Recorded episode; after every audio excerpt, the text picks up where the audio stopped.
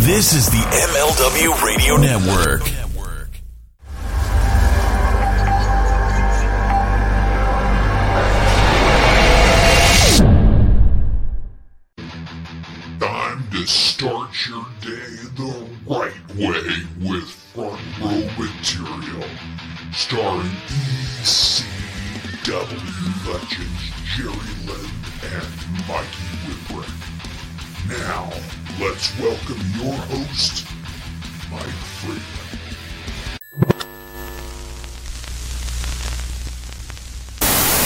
By my freaking self, I'm here. No Jerry, no Freeland, just fucking me, hanging out with my uh, my buddy, Papa Emeritus, Band Ghost. So this is fucking lovely now. Here I am all by myself, nowhere to go. Let me call people and see where the. F- I know Jerry um, is in a meeting right now down in Jacksonville, but I have no idea where the fuck Freeland is. Taking his sweet ass fucking time. We have a guest. There's no Freeland. Here it is, just me. Oh, superstar.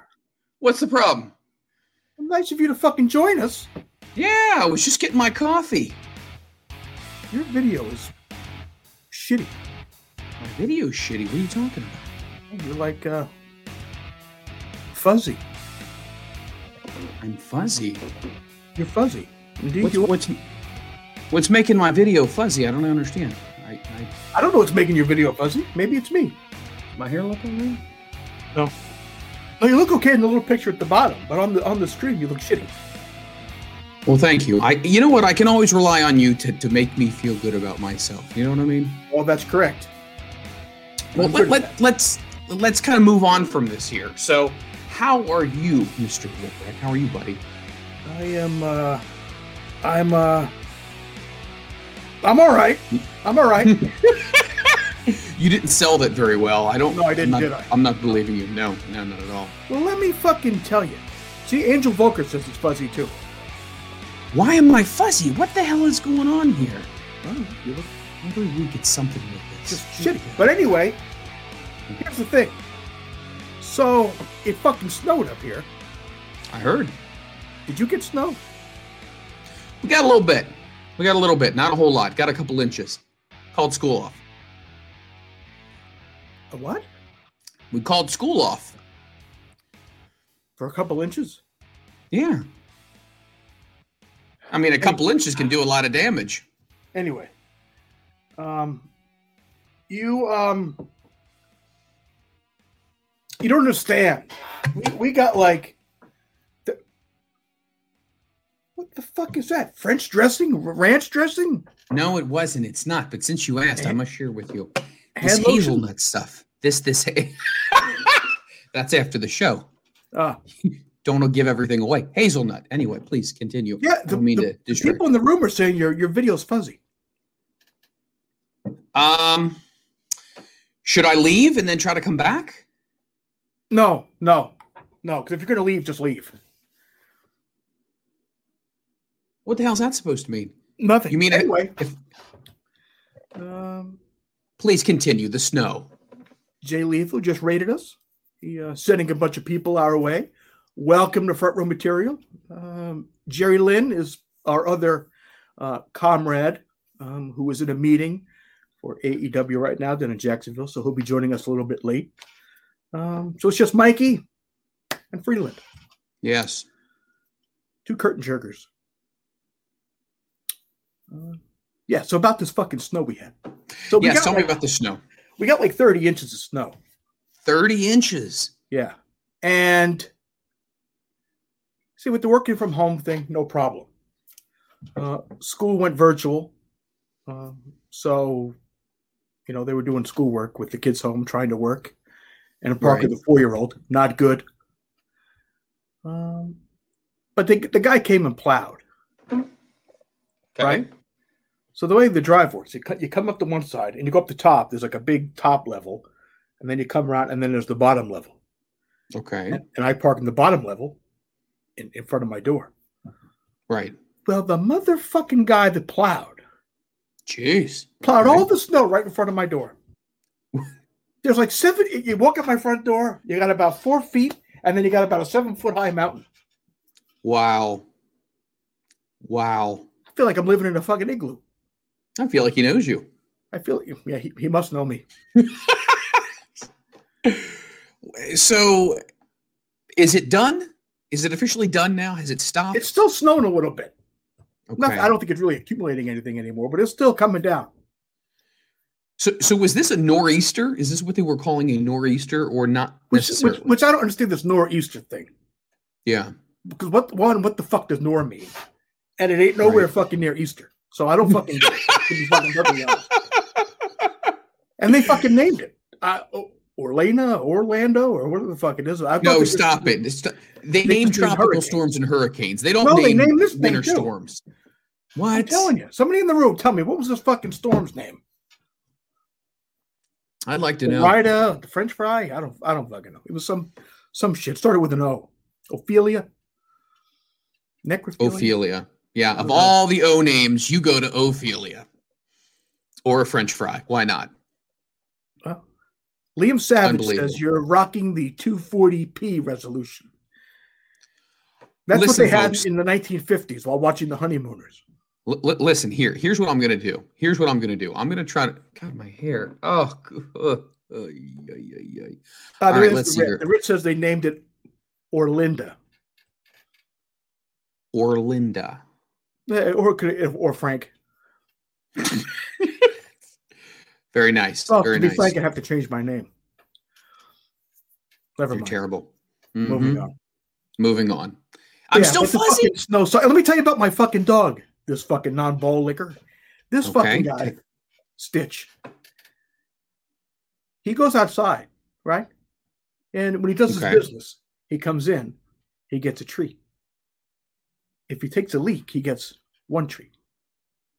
If he drops a deuce, he gets two treats. Okay? So this fucking prick now, he makes you take him out twice. He'll go out and pee and you'll stand out there for 20 fucking minutes and he won't do anything.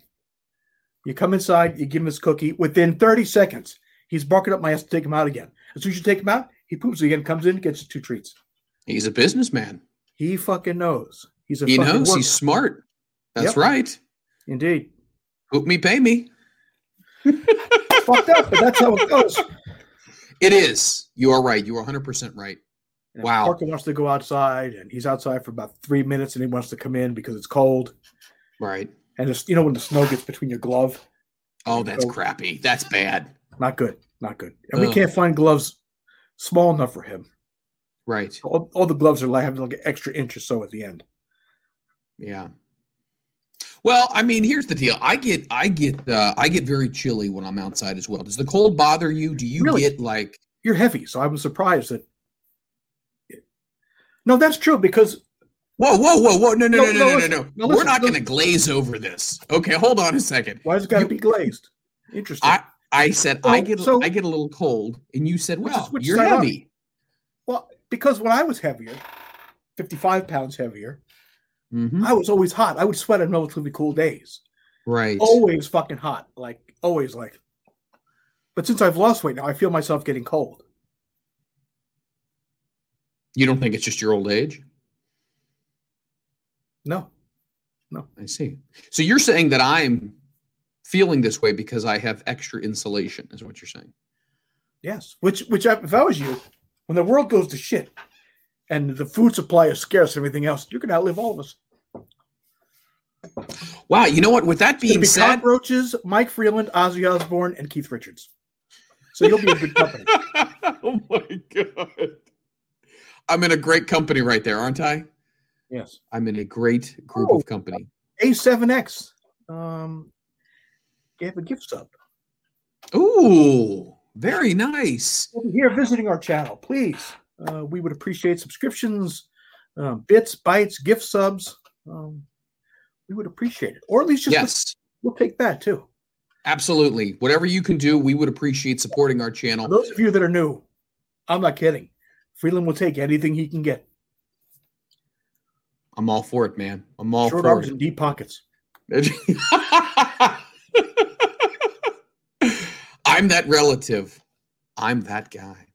but um, well, you look really good. What I, I was going to ask you the other day, and I didn't get a chance when we were uh, when we were talking. What is the name of that Ozzy song that you played for me? And you showed me the music video, and it's where he's sitting in his home theater and he's watching it on the big screen. I'm trying to remember the name of Oh. that. Ordinary man. That's getting a lot of radio play here. A lot of radio play. Good song. It's a very good song. Very deep, very heavy.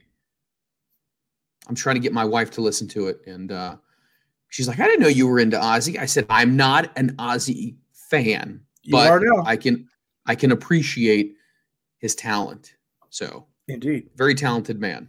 Yes, he is. Uh, any chance? Any chance you will see him again once uh, the world goes back? Or if he's touring you- again, he said he's going to try. I know he's pretty fucking banged up, right? walking with a cane and everything else, because he's, a, you know, he broke his neck and his back again uh, last year. So we'll we'll see what happens. yeah. But yeah, That's it's a- been a, a fucking tough shit show. but it, hey, he hasn't got the cova though. That hasn't happened. He doesn't have the COVID. For him, that well, he'd probably be immune. He and Keith Richards are, are pickled at this point, right? That's right. And Mike Freeland. Wow, Keyword pickles. I like pickles. Pickles are good. Seems Pickles are good very good. 100. What the fuck does that mean? Urka jerk. Yeah, I couldn't I couldn't say his name for the longest time. Um, it's Urka Jerk. That's how I read Urka jerk. Uh, so no word on Jerry. No word on Jerry when he's going to eventually show up. He'll He's just, pop uh, up. He'll just he'll just randomly, you know, um, you know, do his thing right. and hop on in. You know how Jerry is. He'll have that. He'll you'll see the big microphone in front of his face because he doesn't have Yep. a stand for it, so he has nowhere to put it. Where do we think he is right now? Because he's not. Is is he traveling? Is he down in uh, in Florida or is he uh, yes, yeah, he's on the road this week. on the road this week? Got it. He's uh he's in meetings right now for AEW, and he Nice. will uh, he'll be joining us when he's done. Well, well, kind of well, fucked well. up. He's blowing me off for Tony Tony Khan. It's pretty fucked up.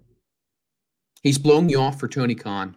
Yeah, Cody. He's blowing know. off one of his good friends for a billionaire who hires him for a job. That's right. I don't really understand that. I'm kind of I'm kind of flowing with that. Speaking of Florida, Florida would be a nice place to be right now. I tell you what, with all your snow and all the cold weather, Florida would be a hell of a nice place to hang out. See, Florida's nice in like January, February, December, It January. very February, nice. March. But then that fucking bullshit heat comes in, and the fucking humidity. Yeah. So Do you- that, that uh, not good? That's no. Do you typically? Uh, go, I mean, I know obviously because of the pandemic and everything, but are you planning on going on a summer vacation? You and the family? Are you planning on this summer being okay enough, or are you just kind of waiting? Uh, we're kind of waiting because we're trying to get out to California. Nice. Um, but you know how that goes. Uh, you know, we, we went camping a couple times last year. And that's the funny thing. I, I don't see you as a camper. Well, really here's the fucking as- thing. It wasn't really camping. It was one of those uh, Joey Stone parks where you rent a cabin. Right. Uh, so not really camping. Right. So you're mainly in a what, like an RV or a or a or a large cabin, and Large cabin. They have the RV lots too, where you can get an RV. Nice. Um, which can I pitch a tent? Let me fucking tell you something there, Liam Savage. I can have a pants a pants tent anytime I want. wait a minute, hold. Well, not now looking at you. That would be creepy. You know, it would be a little in creepy, ways. indeed. Yeah, no problem. Like that. Do you have like cable or satellite TV that you require? What is the Mikey Whipwreck requirement to get you into a cabin out of the comforts of your home? Is it does it have to have like tons of TV channels? Does it have to have Well, I'm a nice comfy No. bed? no. Well, no. It has to have air conditioning, That's a given. I would respect Uh, that. running water, um, But Again, kind of a necessity. I'll go along private with that. bedroom. You don't do group sleep? No, no, no, absolutely not. Wow. And Yeah, and of course they have to have a fire pit, barbecue grill. Ooh. Barbecue grill. It's Now, do fucking you? tremendous. Oh, it is. You know what? Grilling season. I I can't I wait. find until Hulk it gets Hogan behind you very distracting. I feel like he's looking at me angrily. This one? Yeah, what- is this is this slanted? I, know. I see that fucking uh, outlet there, pretty high up. Kind of weird. You know what? Why, why, why do you got a problem with the outlet? I didn't build the damn house. It's, no control. high. It is a little high. It's a little high. It's uh, it's right there, right next to fucking dumb. Ho- Hogan's unit. Uh, uh, What do you mean it's dumb? How is it dumb? It's a wall outlet. But look how high it is. I got no, I got no retort to this because it's an outlet. ground. I mean, it's nice. You don't have to bend over. You don't believe that right there. It's kind of comfortable. It's kind of nice. It's kind of, kind of, kind of convenient. You know what I mean? It's very convenient. I, I For see that you're, uh, you're. What'd you say? My uh, my earpiece cut out. What? Uh huh. So I thought. Mhm. Y- your your setup looks a little different this week, man. You got the you got the screens going and It, it depends what I feel like doing. right. No Valero, huh? No, not this week. They're all out. No, I didn't think so. All out, very nice. All they had was these. Um, I'm gonna take my I- drugs. yeah, please, by all means, Grandpa, take your pills. Mm. That's my Quercetin. This is my zinc. You're gonna tell us all of them again. well, that's it. Shit. Well, I don't want them to think I'm doing something, you know, just Nefarious. popping somas like they're going out of style. Right. Get the fucking Just somas. I was going to mention something to you. I know Jerry and I are big coffee aficionados. Mikey, I know you are not as much of an, an aficionado for coffee, correct? You will you will have some, but you're not like all in on coffee, right? Say that again. Sorry, I was distracted. Yeah, I appreciate that. appreciate that. So you're not all into coffee the way Jerry and I are into coffee, right? No, No. So you just like to have a little coffee. A little coffee, yeah. Okay. Well, I tell you what, listen to this, man. This is fantastic. I have been taking some of this stuff called Death Wish coffee. Oh, oh, Death Wish you, coffee. with you being overweight like that, wait, shouldn't, wait. be, you shouldn't be drinking like that. That's a little. Why do you got to go to my heart. weight? Why do you got to go to my weight? Is that necessary? I'm just telling you, but you know, with you know, you, you sweat easy and Yeah. too much coffee like that. That, that I get the can be bad. teat sweat. Yeah. But no, the coffee's supposed to be a hunger suppressant. You should be supporting me. Yeah, this. but all the caffeine put the extra pressure on your heart. You should get a watch, an Apple Watch. You, you can check for at- atrial fucking fibrillation, or mm-hmm. what the fuck they call it. you're just hoping I get the diabetes, don't you? You're hoping I get the Brimfly, don't What you? What does having a heart attack have to do with diabetes? Oh my God, a heart attack. Well, I This did is say your enough. heart. I didn't say That's you enough. know, We're done. We're done. This conversation's over. You are no longer my POA. We're done with this. All right. All right, guys. We got a big show for you tonight. two We years are. for to say that. Go ahead. I don't get paid. Carry on. We got a big show for tonight. It is going to be Jay Lethal is going to be joining us after we take a look at this. We'll be right back with Jay Lethal.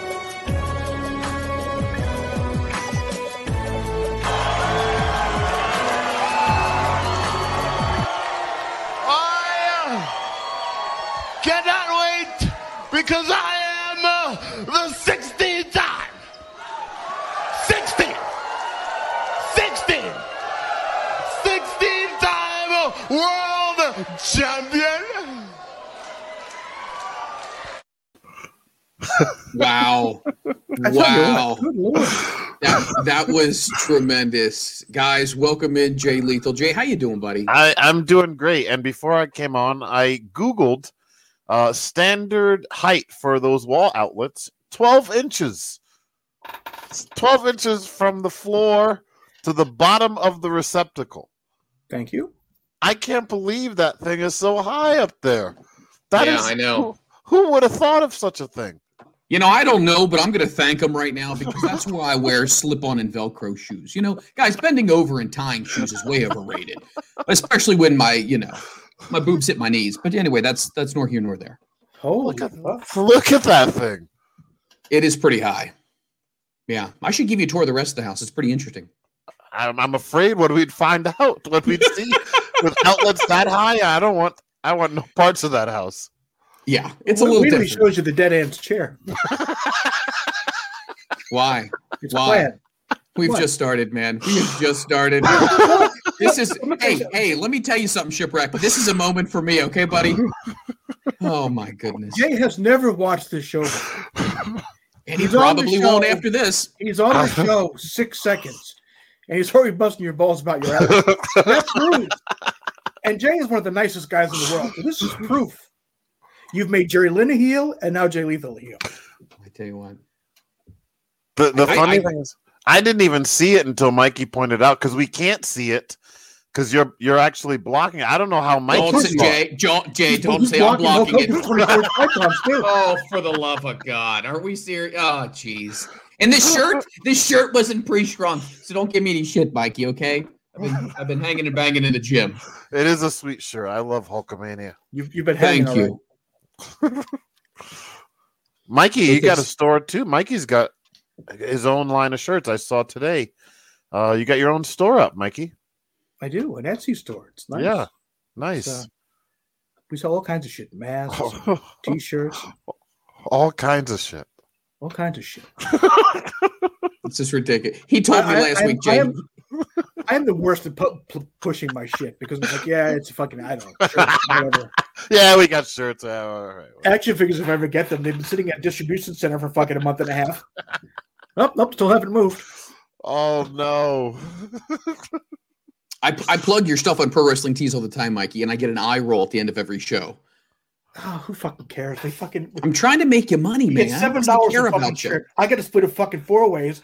That's like a dollar Yes. seventy-five. Then It's when a they have dollar. fucking- Then when they have a fucking coupon, we get four dollars a shirt. That gives me a dollar Yes. a shirt. I have to. I- Um, Please. We get we get a net of 89 cents a shirt when there is a 20% off sale on Pro Wrestling Tees. But you know the, what? only, Hey, the only good thing about that is we don't make enough money for the IRS to give a fuck. In fact, they pay That- us that- because they because they feel bad. they pay you. here you schmo, here's some money. It's bad when you get Wow. audited. They go, "Sir, I- I'll buy a shirt." Thank you. oh my goodness. Oh wow. You know, you know they give children in poor countries the the loser of the Super Bowl the shirts because they print up from both sides. There's a bunch of whipwreck shirts running around somewhere like in Ethiopia or somewhere like that, giving each other the whippersnapper with their distended belly. Yeah. Mm-hmm. So Jerry Lynn's gimmick is he's always late. I heard. Well, he is Yes. always late. Even Is when he? he's home Okay. doing nothing, he's late. But he Okay. is, All right. Uh, he's in a production meeting now for tomorrow night. Ah, So got it. he'll be on later. Knowing Jerry, So we'll say goodbye and he'll go on. Oh, where's everybody? Yeah, he he came on last week, and Mikey and I weren't on already, so When he that's because does he uh does he come on a lot from there? Because I would imagine the hotel Wi-Fi is not the greatest. No, usually he uses just the mobile signal on his phone. Ah, okay. Uh, but he, he's done. They, they tape two weeks in a row. They tape uh, tape live on Wednesday and they tape Thursday night for the following week. So every other week he's down there. Got it. Right, I today is understand. uh yeah, today's Tuesday, right. Why? Yes, it is. My mom would say all day. It's All day, that's right. All day. Oh, I hate it when my grandmother would say that. Like no all shit. day. Right. Just half the day. Just half the day. It's gonna turn Um, Wednesday at lunchtime.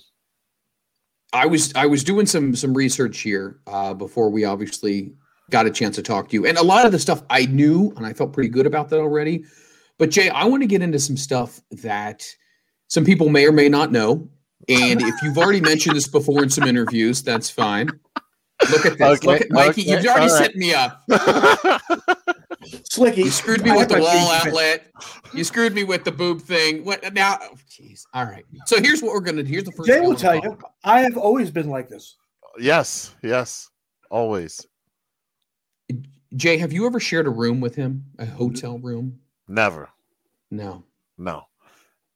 We shared uh, a garage where the school was at in that little Okay. garage thing. And I think we were in a car together one time.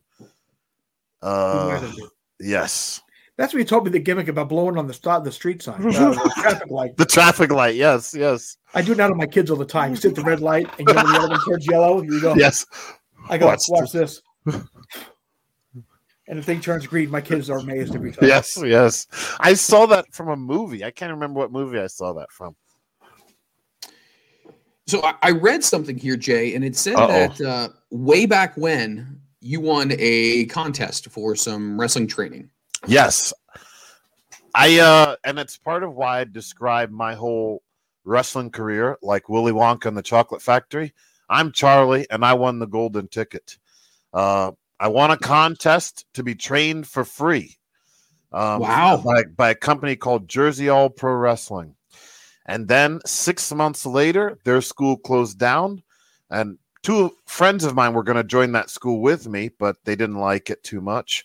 And they found Mikey Whipwreck's school in Long Island. So after my school closed down, they said, Hey, why don't you just come with us to Mikey's? So I said, uh, I had this place for free because I don't have any money. Uh, so they were like, "Oh, maybe Mike will work something out with you." And uh, I, they asked. He said, "Sure." So I took the train with him. Now the only way to get to Mikey's was, uh, as soon as that eighth period bell rang, we had to run and take the train into New York Penn Station, and then take the Long Island uh, train all the way to the last stop, Ronkonkoma. And uh, yeah, Mikey worked out a deal with me, and I bet he doesn't remember this. And part of me is afraid to mention it because he might start coughing. But I um, made you owe me money. I do. Mikey worked out this payment arrangement with me that uh, it only benefited me, didn't benefit him at all uh, in the slightest. But he knew that I didn't have much money, and he said, "Well, I, I don't know where you are in training. I don't know what they showed you, so you have to start over." I go, "Okay, that's fine." He'd be like, "Okay, to be this a month," and I'm thinking, "Oh my god, all right." And then one day I had the payment and I try to give it to him. He goes, ah, keep it for next time. And I go, oh, you don't have to tell me that more than once. And then uh, next next time never came, and just class after class, he just never asked for it. And to this day, I'm thinking, you know, I still technically I still owe him money, but he never accepted it after that. It was wild. Well, you're a star now. I'll be more than happy to take it. There's interest on that I, now. I was gonna say, I think uh, interest has been accu- accrued, occurred, I- whatever I- the word is, accrued I was a horrible businessman, apparently. for yourself. Yes, But you know, when when it like I did the same thing for the most part for the SATs and Red and Quietstorm, and then my I you know here and there a little bit, you know, wet, wet my beak a little, uh, you know, beak wetting. the beak wedding. Yes, Yeah. which was a. I remember uh, we are like, oh, after training, or we're, Mikey's having a show and he's going to have some of the students in this battle royal. And it's like, oh man, we're all going to get a chance to wrestle. Mike goes, oh, you're not going to get a chance to wrestle. You're just, you'll just get a chance to wet your beak, get your beak wet. so then, for some reason, we thought it was funny, and we called it the beak wetting battle royal That's right. Wow. because it wasn't. Mikey a- it isn't. wasn't. You weren't getting in there. It wasn't like having a match. It was just enough to get your beak wet. Very nice. Yep. He doesn't want you uh, to get too much big of a head so far. Right. He wants you just to just to get a little bit of taste of it. Right. I have I have always given zero fucks. Oh, this is true. But yeah, Um, you, he really is the, the worst businessman when it comes to, uh, you know, getting money from people for himself. Just like with this, it's still going on now. He has a store. I've never heard him mention it. I've mentioned it. I've heard you mention it. He's never mentioned it. Oh yeah, I got this. Uh, yeah, those shirts there, whatever. By the time the show's almost over, he wants to be so done with it, and he'll tell us, "Are we done with this shit? All right, is this over with yet?" And I'll say, "Mikey, we got to plug. We got to plug the store." Ah, the rest of figures, son of a. I am contractually So- obligated to one hour a week. When these things go over, I'm like, I got things to do. My, I thought he was. I thought it was just BSing me one time. Jay, he cut the feed. It was oh, like No, literally. he no goes, way. "Eh, I'm done. Cut the feed. We were all He's off. got, he's got the power to click the button to shut us off. He does. That is a little terrifying. When we talk about training, Jay, let me ask you this in all seriousness. Do you feel like today uh, the students coming up are Who cares about today? Let's let's let's talk about me. first. We'll get to his kids later. Let's talk hey, about hey, my- hey, I'll grease I'll grease your beacon a little bit, all right? Whatever that is. I'll, I'll, yeah. That's- Wet that beak. You're Yeah, I'll jumping wait- about 15, 20 years here. when he has the button because the other day uh mikey when you were streaming your voice chat your your microphone wasn't working and like after like only three minutes of trying you were like okay i think i'm done i'm just gonna shut Yeah. this off and i'm typing in the room no don't shut it off just we can figure this out I, I was I, I, I was like because Lucha Freddy helps me, right? So I got everything set. You know, I have uh you know, 8:30, everything's working. I'm doing my test. You know, I don't start rec- I don't start live stream, I do start recording. So I'm testing it. I'm talking I'm connected to my phone with Discord. So and I'm talking to it on my computer under my wife's thing, and I'm talking back and forth. Everything's good. I play back the recording. It hears the audio from the videos from the PlayStation. It hears the, the audio from the video I play in the beginning. It had me. It had the, the phone. Everything's working perfectly fine. I go live and straight to shit. I'm like, fuck it. That's it. Go follow Lucha Freddy. That's it. I'm out of here. I he love it. only, There is he only gave it like three minutes before he was done he did he didn't even give it like a real try oh try phone conversations. Yeah. Yeah, he Yeah, doesn't even out- let Outward, outwardly, I gave it three minutes. In my head, about ten seconds. I'm done with this. Like I, I'm too fucking old for this shit. I don't got. I don't got time for this.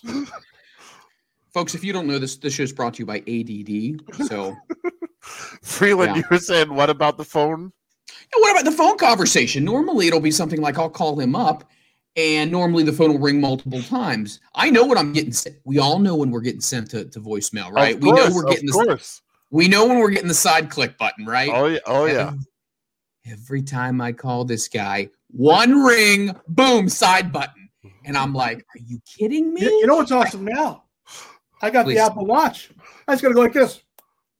I don't have to look at my phone. Uh, nope, nothing. I just Yeah. go. Yeah. Mikey, did you, did you know and that you don't even have to hit the button with the Apple Watch? If someone calls you, you don't Yeah. even have to end the call. You just put your hand, cover the for a second, and it stops it from ringing, but it doesn't. It doesn't let them know that you ended the call.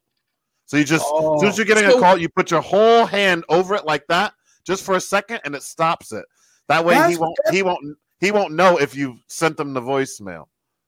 That's going to be my new thing. There Instead, you of, instead of going like this and everybody goes go like this. That's it, and then you're done. Yeah. I'll be thinking, means- "Oh man, means- there it is, right there. Boom. this is ridiculous." Hi, my dick life hack.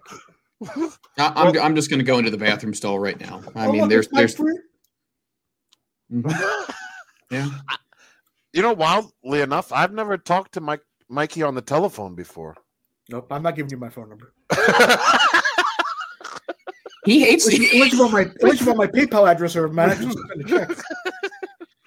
we, we've we've never had a phone call conversation Oddly Ever. enough, Jay, neither have we. because because he keeps ending the call. That's why. Yeah. I'd pick up for you, Jay. I'd be like, "Oh, Slicky." Slicky. That was Yeah, funny. that was my- that was funny. You're gonna go. That can't be Mikey. That no, I- no way that's Mikey. I really didn't believe that was you. Randomly popped up in my chat in the when I was streaming the other day, and I was like, "Wait, no way, Mikey's here." Wait, that's not. That's not. There's no way Mikey is like computer literate. Like Mikey doesn't. He wouldn't be bothered with learning how to work a computer. And then I was like, "Wait a minute, I think that is him." I go, "Well, what is my nickname?" And he.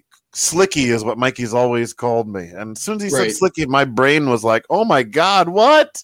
No way. Mikey's in the room. That's crazy.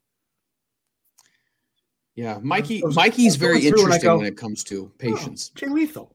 That's interesting. Because you like, I, I follow people, and I don't know why I follow people because half of them I don't even fucking know them. I really don't give a fuck.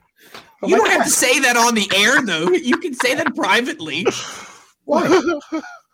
You might follow him. I don't even know why. Fuck him. Okay, please continue. Well, no. And I saw Slicky. I go, oh, I'll check him out. And he was having a little chat. He was Yeah. wrapping it up as I uh, hopped on. I was. I was. And then we raided you the other day. He did. Holy shit! I was. I'm sitting there playing the. I'm. I'm playing. We're just about to wrap up for the night, and all of a sudden, raided by the Lethal J, and I go, oh, that's cool. And then literally, you guys couldn't hear it because the sound was fucked up. But every time someone follows me, it pops up in the thing, and it, my lo- my logo comes up in the corner and shakes, and you hear the devil laughing, uh, Jim Mitchell laughing in the background. Yeah. Well, it was like two minutes straight of this. oh my god, it was crazy. Yeah. It was awesome. was- oh, this is great. But I, Mike, I, I, didn't, I didn't know you played video games. you know, I really haven't. See, I had a, I have a PS4, Okay. and I got it when it first came out, and I, I played with a little bit, you know, you know, thing here and there, and then I just stopped. And then my kids are at the age where they want to play video games. Okay. I go, well, yeah, there it is. Have There it is. There it is. And they, they came, but can I buy this game? Can I buy that game? Can I buy this game? I said, Jesus Christ, I, was, I spent hundreds of dollars on these fucking games. Uh, And then I saw they have this PS Now, yes. where you, pay for like a membership, you can stream any of the games they have up on there. Yeah, you got to you got Oh, oh, list like a hundred games or something. 20 bucks or 15 bucks, whatever it is. I go, this is it. Yeah. So I got it for him. And then I'm looking, I go, ah, let me see if I can play something. And I saw they had Metal Gear on there. And I'm like, oh, shit. Yeah, Solid Metal Gear. Baby. Yeah. Oh yeah. Oh yeah. So I played them, and I, then I played Metal Gear uh, 5, I think, the Phantom Pain, the fucked up one. Yeah. Th- that they released that one before they released the big one because they would take they needed more time to work on Metal Gear Five, so they Right. released this little. It was just pretty much like a training thing, Yeah. just to get you ready for the big game, which didn't come out till like a year or something later. I heard. But yeah, but I was on. I'm like, "Oh, this is fucking great. And I'm fucking just killing people. I'm like, yeah, this is fucking awesome. And then I took a break again. And then during the pandemic, I needed to. I'm, I'm going like nuts. I'm like everybody. I'm sure they're going crazy. Yeah. But I'm like, I, I got, I got. So, Lucha Freddy told me about PUBG, and I go, the fuck is PUBG? Well, it's like it's you land on this map, you and like a hundred other people, Yeah. and then it's like a battle royal style. You just fucking try to kill everybody. Talk Got about a it. stress reliever. Yeah, such a pleasant thought right there.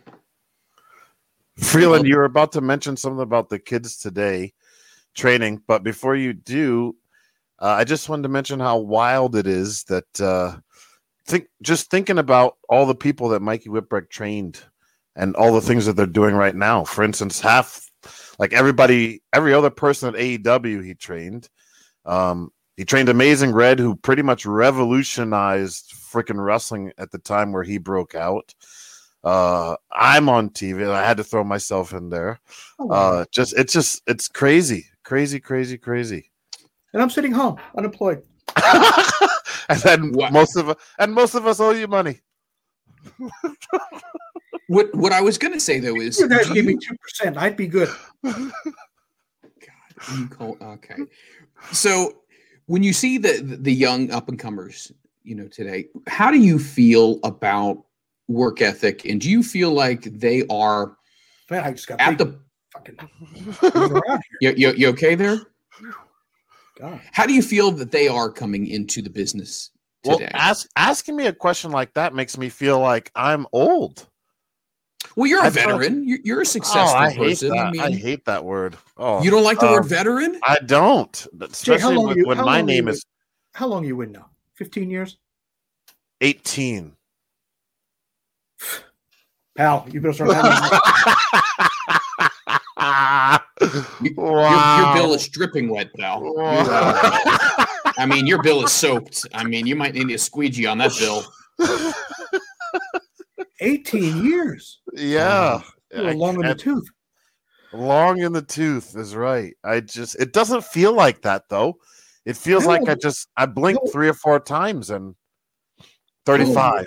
Thirty-five. 35. Yeah. I feel like I blinked and it all just it it just went by so quick. What happened? What was that? Look how fucking big I am on the screen here. Hey, Wait, that's what's- what's that's. going on? What the fuck is going on here? I have no idea. It's, it's someone in the truck. It's someone in the truck. Somebody In talking the truck. Somebody called Craig truck. Leathers. Something something shit's going on. My God. in the truck. The guy You in the truck is probably drinking right now. That's probably why. Jay, you feel old, but I always say now that the guys in WWF in, in the in the mid to late eighties, they didn't get to the big time till they were 35, 36, This is- 37 years old. this is true. This is true. Um yeah, when you think about it like that, then I'm I don't feel so bad. But he's making me look at the younger generation of guys coming in as if like, oh I don't know. I just feel a certain type of way of thinking about it. But uh, I don't feel I feel like uh, they're they've got to work harder than we have to. They've got to risk killing themselves more than we had to, or more than I had to anyway. Now the only way to break out is if you can do like a double 630 twist um, and land on your neck and still be able to get up and keep going. Um, Well, so that's kind of the it's harder for the guys now just because of you know they've seen everything in wrestling and you've got to do something they've never seen before, which is like stab yourself, give it a quarter turn without hitting any of the major vitals, and then be able to do 30 minutes after that. do you feel like it's gotten to the point where they've when i say they i mean some of the, the newer students uh, coming into it are more into that high flying stuff instead of just traditional wrestling do you think that that's become so popular I do. that everybody now wants to do uh you know a 450 and you know 900 whatever the hell it is you know I do. I do. And there's nothing wrong with that. I think that's just the nature of the beats. I think wrestling is becoming this thing where if you don't wow someone in a couple seconds, then they just change the channel. It's different time too. You could keep people entertained with some cool chain wrestling, but I don't know. I don't. I just I don't think that works anymore. And un- unfortunately, it doesn't. And it breaks my heart because I love wrestling. Um, I was a huge fan of all the technical chain wrestling, which is um, Mikey trained someone by the name of Quiet Storm. Him and I both looked up to guys like Chris Benoit and Eddie Guerrero, and just that heavy technical based wrestling. In fact, he's living in Japan right now. Um, but yeah, it's just it's not the same. You just when someone turns that television on and you're on that TV, if you don't wow them within a few seconds, and it's just like, oh, this is boring wrestling. but th- isn't that a shame though i mean the fact It is a that you almost have to do that My grandma would say it's a crying shame. That's right. I remember the Honky Tonk Man one time. We we were out and uh, we just, everybody's just talking, and the kid was telling Honky he wanted to be just like look just like Jeff Hardy, and he goes, "Are you fucking stupid? I don't want to be this guy. I want to be this guy. I want to be this guy. You fucking stupid." oh man. And I'm like, "Well, that's from a classic old timer." Yep. And there are a large core of, of people in the audience who do still appreciate wrestling, not so much for the acrobatic stuff, although they do like that. But uh, but yeah, I think uh, it just it's changing. Unfortunately, and fortunately, it all depends on how you look at it. Some people think Right. that this the way it is now is way way better and way cooler and more entertaining to watch. Um, I see both sides. I think it comes from from different people's perspectives as well. I mean, like you said, some people do like the high flying stuff, which is fine, but Right. some people do like the more uh, traditional wrestling based, where guys can have a match and go uh, a great amount of time instead of just this, you know, five, six, seven minute match where it ends with a 450 or something like that. I think the attention span of wrestling fans has also been changed too because of the high flying stuff. Exactly. Uh, Something I tell my students, actually, not to give away too much, but uh, I'll be back. I gotta teach them. okay, I we teach them. Uh, I teach them how to do chain wrestling, but um, I also tell them, you know, depending on where you are, a lot of crowds they don't want to see chain wrestling. They they'll sit through it because they have to, Right. but wrestling is just becoming this thing where it's as soon as that bell rings, it's fireworks, and then the bell rings, the match is over, and then we get to the next fireworks show. Um, so it's kind of it does break my heart to have to tell them that, but you can get away with it. Like if like the people who watch Ring of Honor, they know that the product is heavily based around the wrestling, so there's not as many uh f- hardcore wrestling fans. But the people who do watch know what they're getting into which is they're going to see some a product that's heavily based around actual wrestling. So not to say that all the other products don't wrestle. I'm not saying that Sure. at all. It's just you understand I mean, everybody's a little bit different. Every Yes, brand has yes. its own style. New Japan, All Japan, FMW, ECW. And I think the beauty of this, and I think you'll agree, is that because they are so different, they appeal to such a vast audience. Meaning, if, if you want to see more of your traditional style wrestling, Ring of Honor can be your thing. If you want to watch the high flying stuff, you can go on ahead and watch whomever. But it, it's the variety. I just feel from a fan's perspective that unfortunately the fans have dictated the way things happen in the ring now because like you said before if it's not boom boom boom boom boom we are such a fast-paced ADD society that we can't truly appreciate a match because we don't give it enough time. It's it's like watching a movie and oh this this has such a slow start. Honey let's let's put something else on. You don't give it a chance to breathe. Um when you Well- train do you talk to your your students about maybe like the build up of it well one of thing the match before- itself before I mention that, you did say something that I thought was interesting, which I've talked on a few times with my students and such, which was about uh, the fans. You said uh, nowadays they're dictating uh, what's going on. You said so. The the wild thing is whether some of us will admit it or not, they have always dictated what is going on. If you don't have your finger on the pulse of what the crowd is liking or not liking, then your company won't survive. The the wild part to me is because of COVID, I feel like now they all realize that they are more so a part of the show than we wanted them to believe they were, which is wild. Right. They've they've been a heavy part of the show. And they run a large part of it, but we always for years tried to convince them that they don't. Uh, but now because of COVID, it, it's no way to hide that anymore. So they've always dictated uh, what goes on, whether they realize it or not. Uh, every company just wants to please the fans. It's not like you know. I mean, unless, the one thing that comes to mind is you know everyone booing John Cena and them not turning him babyface. But in, if that was any other company, they would have turned him because we're just trying to please the crowd because we want them to come back. Right. Uh, but sorry, I, I totally uh, forgot what your initial question was at the end there. I, I think I did too now. Um, I'm sorry. no, you're fine. I I just think that in a lot of ways, do you feel like when you teach your students, you teach them the buildup of the match, Yes. the the the progression, the telling the story, and then Right. obviously not giving fireworks in the first two minutes, but having it build up to a climax, and then obviously the finish. Is that something that you articulate to your students that you want them to understand uh, the progression of it? Uh, you have to. I mean, if anybody's training anybody, they have to teach them that.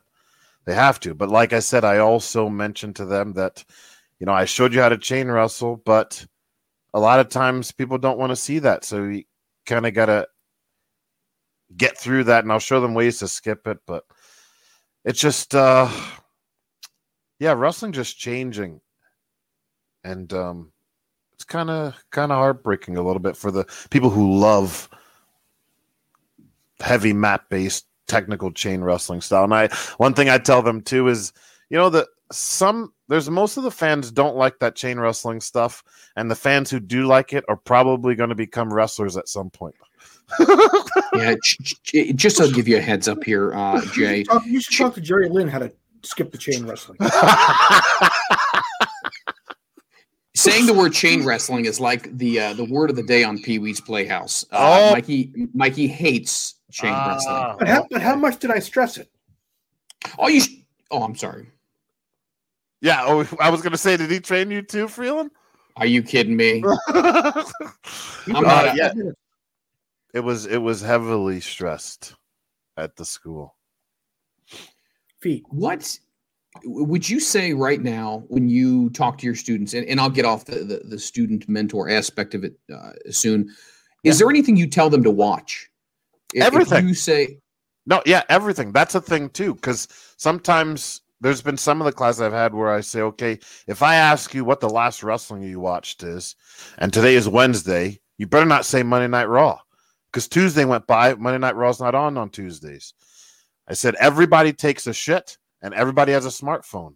There's no reason that while you're taking a poop, you can't be watching a match on your phone. If this is what you want to do, if this wrestling is what you want your life to be, and you want to survive and survive and strive in wrestling, then you've got to consume it. It's got to be everything that you do and everything you think about. So there shouldn't be a day that goes by where you haven't watched anything wrestling related. Um, so yeah, I tell them to watch any and everything, any and everything. Is there anything that you, is there any match in your own personal vault that you say, wow, looking back now, having been trained and been successful, this is such an enjoyment to watch? Is there one or two matches that you look back and you say, man, those two did this so beautifully. It was uh it was a pleasure watching it. Eh, you mean do I say this match and uh, suggest my students to watch it, or suggest people to watch it?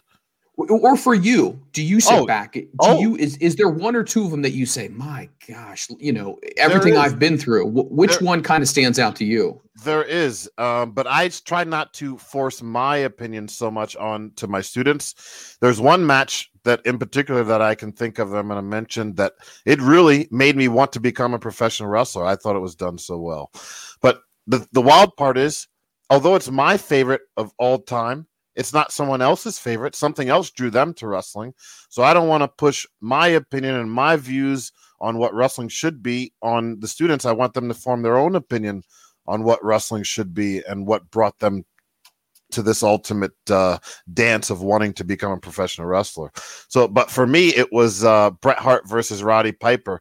I'm a huge story guy. And if there's no story that makes me feel something, then I don't like the match. Uh, and I thought that that match did so well. They did so such a good job that it made me want to become a professional wrestler. Bret and Roddy Piper were so close, and Piper cut this promo beforehand saying, I used to come over Bret's house and your mom would make those bologna sandwiches, man. Of course, there was only one piece of bologna, but ah, that doesn't matter. I was hungry anyway.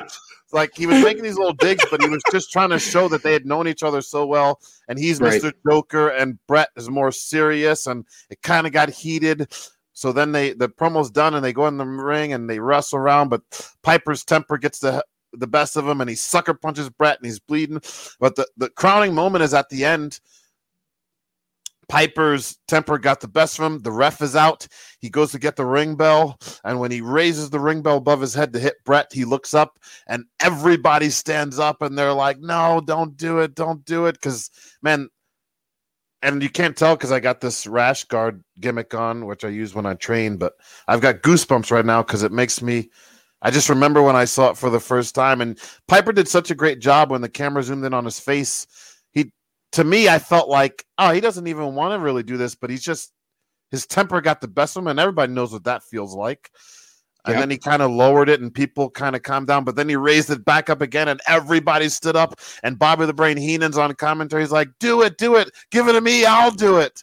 Uh, and just that whole thing, that whole thing made me want. That was the moment for me where I wanted to become a professional wrestler. But it's going to be that moment is different from for everybody. So uh, I've never told anybody watch this match. This match made me want to become a professional wrestler. If they ever ask me what's one of my favorite matches, I mention that. But uh, I try not to force any matches on anybody. I just tell them watch everything because if they watch everything, who knows what match they're going to see that stands out to them and makes them see things differently? Or, man, this is what, what wrestling should be.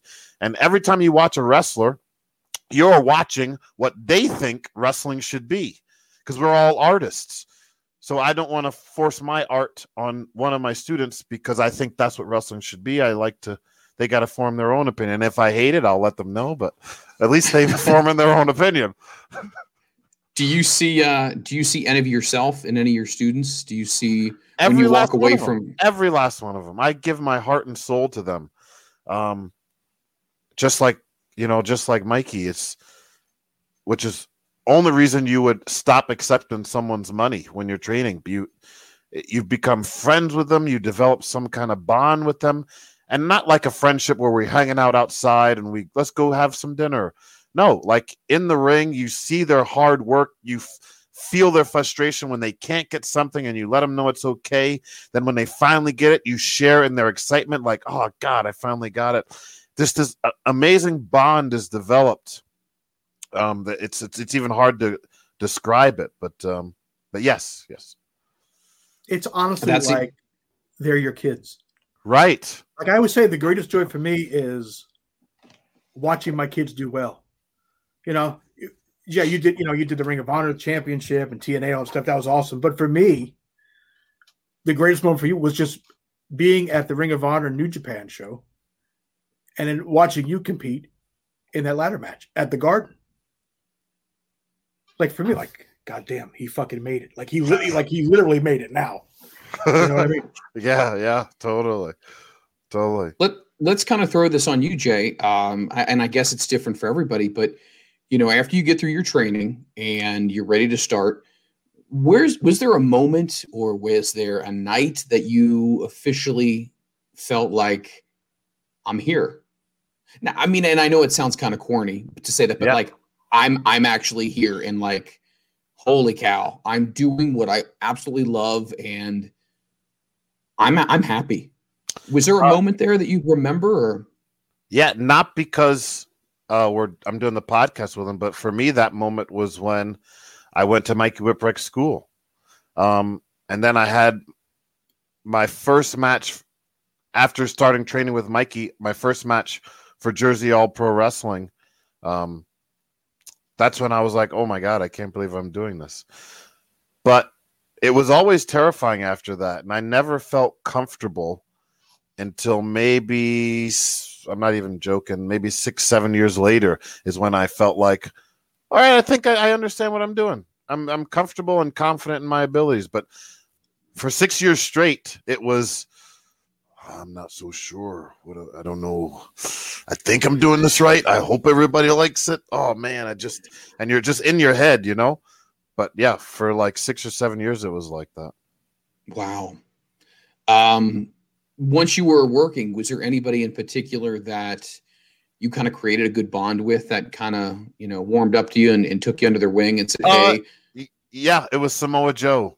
Um, I remember being at Ring of Honor, and I'm not making this up, but I got into Ring of Honor after only wrestling for about a year and a half, and about nine months of that was training with Mikey Whipwreck, and working at Jersey All Pro. A lot of the people who were working there were working at Ring of Honor, and they saw me and they said, "Everybody else is working there. You want to come?" And I said, "Of course." So literally every match I had there, I didn't know how to. I, I was horrible at planning the matches, putting them together. I had, I relied heavily on the person I was in the ring with, and I was literally thinking, one of these days, someone's going to be like, "Why are you here?" Almost like I slipped through the cracks. I really felt like I was walking on eggshells, but I was the only one who felt like that. No one was thinking that except for me. I kept thinking they're going to find out that I am not on these guys' level. I should not be here. That's why I sought extra training after my original school closed down. I need more training. Um, but the, no one ever th- thought of it like that. And then uh, Samoa Joe, who would we become? We had become friends, and I don't know why he liked me or what made what he saw that was he would just oh Jay, you're here. Put your bag next to mine. Come uh, get just next to me. Just out of nowhere, he just started being nice to me, and I don't know what it is that he saw, but yeah, then this real friendship developed there, and he taught me a lot of about how to carry myself outside of the ring and how to talk to Ring of Honor and how to talk to promoters uh, when they're you know when they come up to me and question me about if I want to do this or do that, and he taught me a lot of stuff in the ring too, mainly how to get my butt whooped, but it was tough love. Um, but yeah, no, Samoa Joe was that guy who did it for me. He really like protected me. Maybe he felt that I was nervous and I, really felt like I didn't belong there. But maybe he felt that. But I don't know. I don't. Just one day he just started being nice to me, and uh, I don't. I really don't know why. But I'm grateful for it. I mean, it, it it sounds like he's a hell of a good guy. I have not got a chance to to speak with him yet, but from people who I do know who've spoken with him, they say a lot of glowing things, much like what you're talking about. Um, do Yeah, you think? tremendous guy? Tremendous. uh, Do you think a lot of people probably feel the way you feel, or the way you felt for the first six or seven years? Like, hey, should I be here? Should I not? I would. I would assume that that would be a more common thing than a lot of people would think. Do you think that that happens with a lot of people? Uh, just being honest, and I'm not, you know, luckily I don't have to mention any names, but uh, no, I don't feel that way.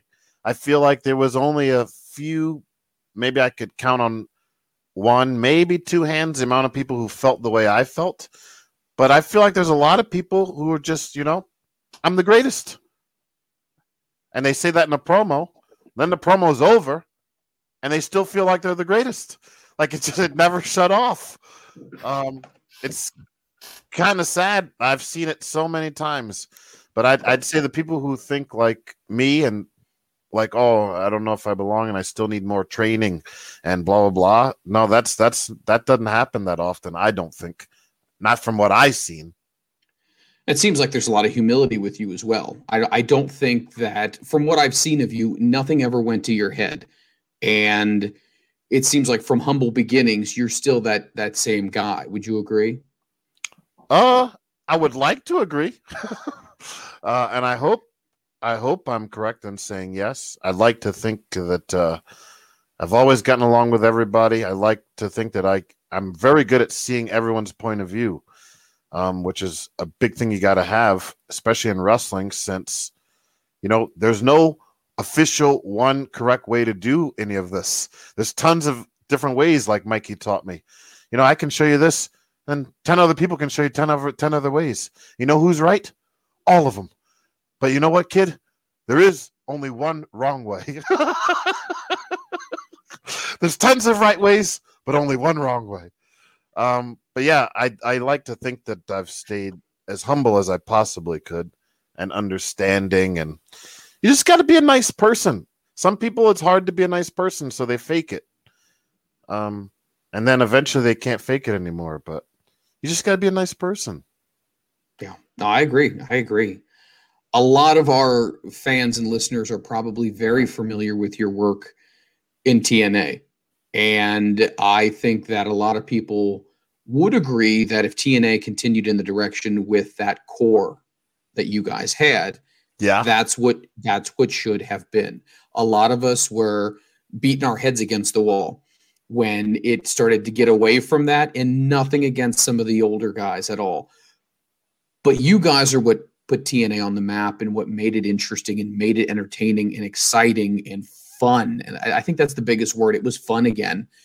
And I think there was a, a definite switch after that happened. Do you feel in any way, shape, or form? Um, I don't want to say any animosity, but man, TNA had so much if they would have really let the main young guys run with the ball a lot Uh, longer.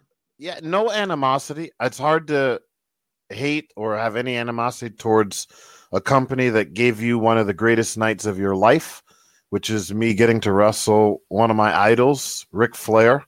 Um, literally one of the greatest and most famous wrestlers of all time. Um, and you know, another thing is I didn't want to leave Impact Wrestling. They, for some reason, I never got the official story. You know, in wrestling, you hear a lot of rumors. I never got the official story of why I was released or let go. One story that I do believe is that there was making budget cuts, and uh, it wasn't officially Dixie's money; it was her parents' money. And someone came in in the office and tried to make a bunch of cuts uh, financially, and I was on one of the chopping blocks, which I could totally believe that and totally understand that. Um, but I just finished this program with Ric Flair, and it technically wasn't even over yet. And when they, when I was let go, I, it was total shock to me. I didn't understand it, but I definitely think uh, they they had one of the best rosters. They had so much hype around them, especially when Kurt Angle came in and the whole feud with him and Samoa Joe. And then we were going live on TV. I don't know how they messed it up, but I'm pretty sure I couldn't have done any better.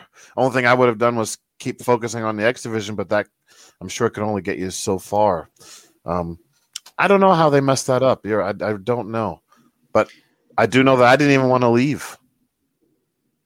and and it's hard too because when you hear when you hear someone say that it, it just kind of it turns your gut even more you know? Mm-hmm. It, it was one thing if you wanted to leave and go on and, and have other opportunities but when a company has so much and they squander it and i and, and i want to use that word because they did. They could have shot that thing to the moon in my opinion and uh, they went in a different direction so be it uh, history will determine whether or not that was the right choice i think a lot of us will say it wasn't um, I don't know. Uh, I'd like to share with you the conversation I had when they let me go from Impact Wrestling. I thought it was very interesting. Um, so, uh, a good friend of mine, I still consider him a friend, and uh, even when I see him, I would give him a hug and oh reminisce. But Terry Taylor, uh, he was the hire and fire guy, or he was, you know, someone was above him telling him to hire fire, so he was the talent relations guy. So uh, whenever I had to do something, some kind of interview, or I had to fill some paperwork out, Terry Taylor would call me, and the phone conversation would go like this every time. I'd pick up the phone, Terry Taylor. He'd go, Jay Lethal, you're fired. I would start laughing. He would start laughing, and then he would tell me whatever it was that I needed to do. Um, so you would think that this time, when he was really letting me go, he wouldn't say that. But I was kind of glad that he did because, like, it kind of like that was our thing. So he didn't change it because we were friends, or at least I, I believe we're friends. But um, the day that he let me go, I was at a baseball game. Um, and he calls me. He goes, I go, Terry Taylor.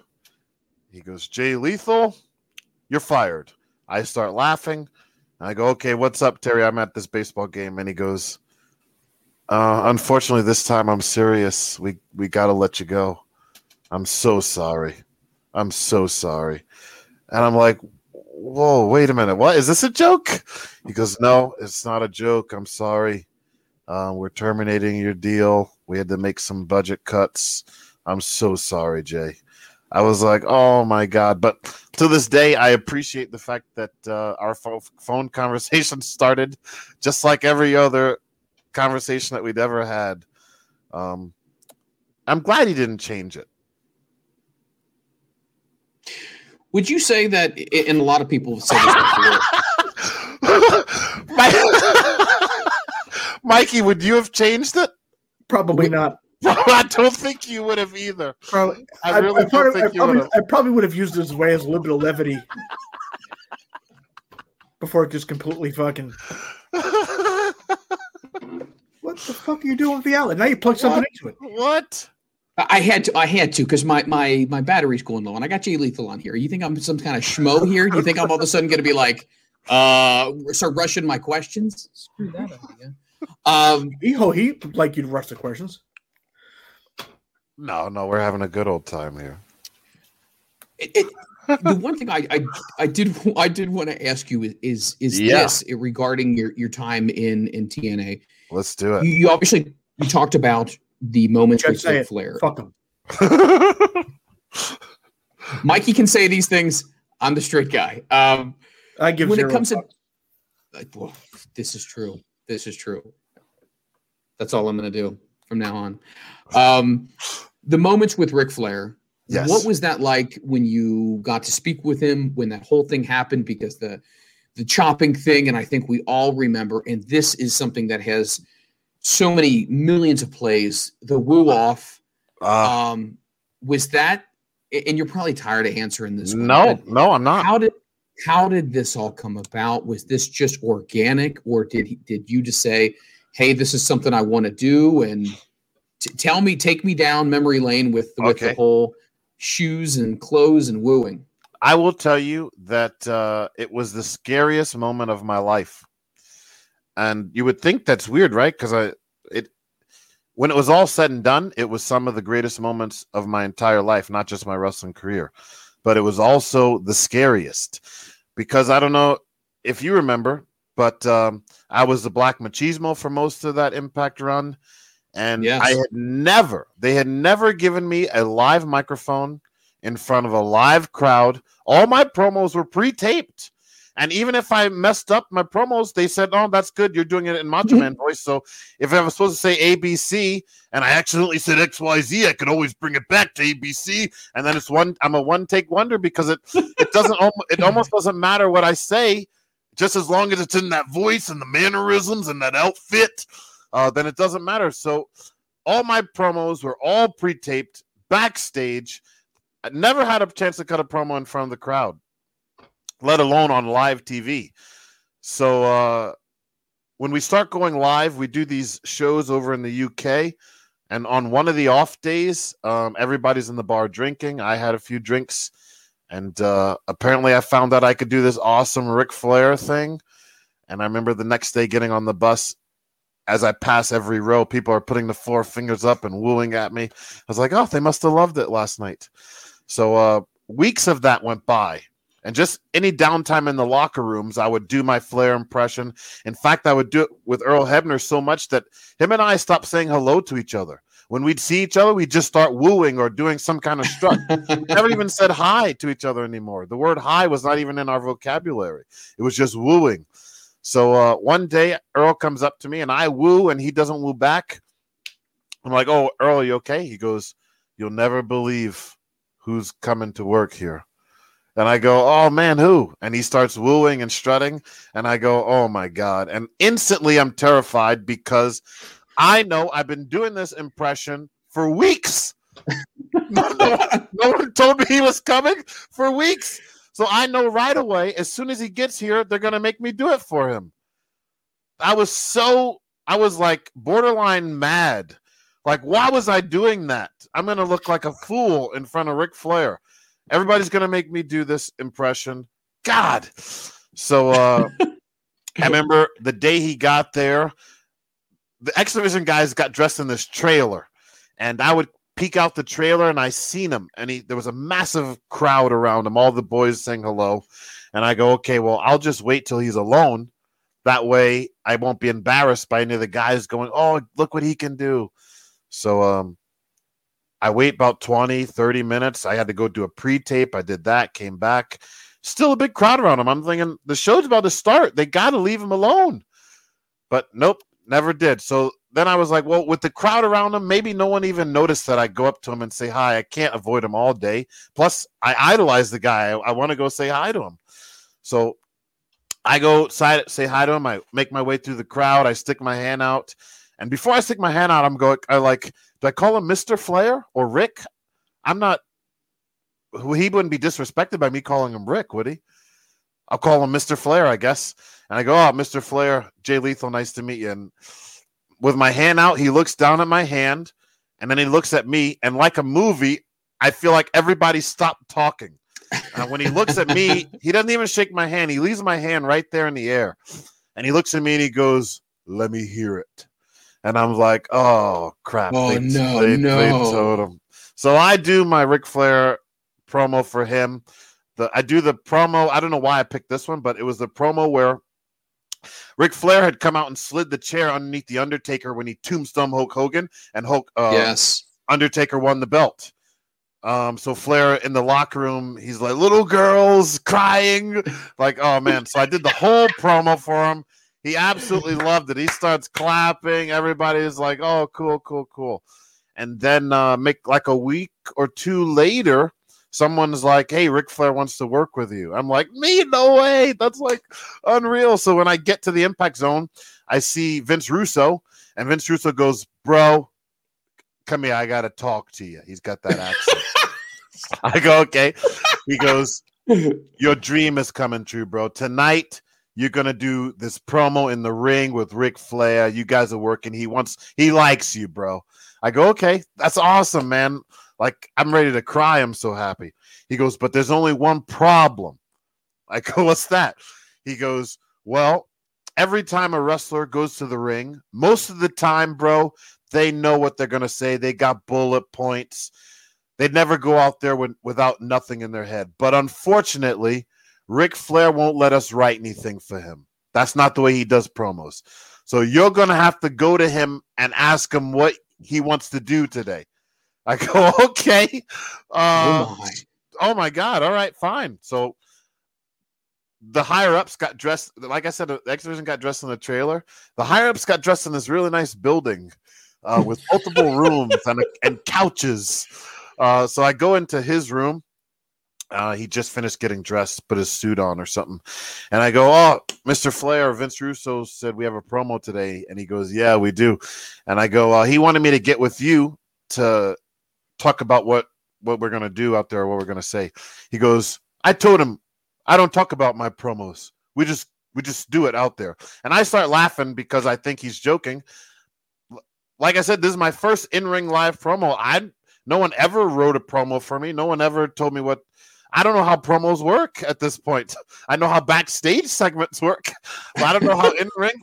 So I thought, oh, he's just joking. So I start laughing, and then I look at him. He goes, I'm serious. Then he slaps me on the shoulder and he goes, I'll see you out there. And then he walks out of the room. I don't know why he walked out of the room. That was his locker room I was standing in. he just he left me in his locker room. And I'm now I'm terrified. And the whole day I'm just so scared. No one's telling me what we're even doing. No one's telling me what to say. Simon Diamond comes up to me uh, and he's like, Jay, what's the problem?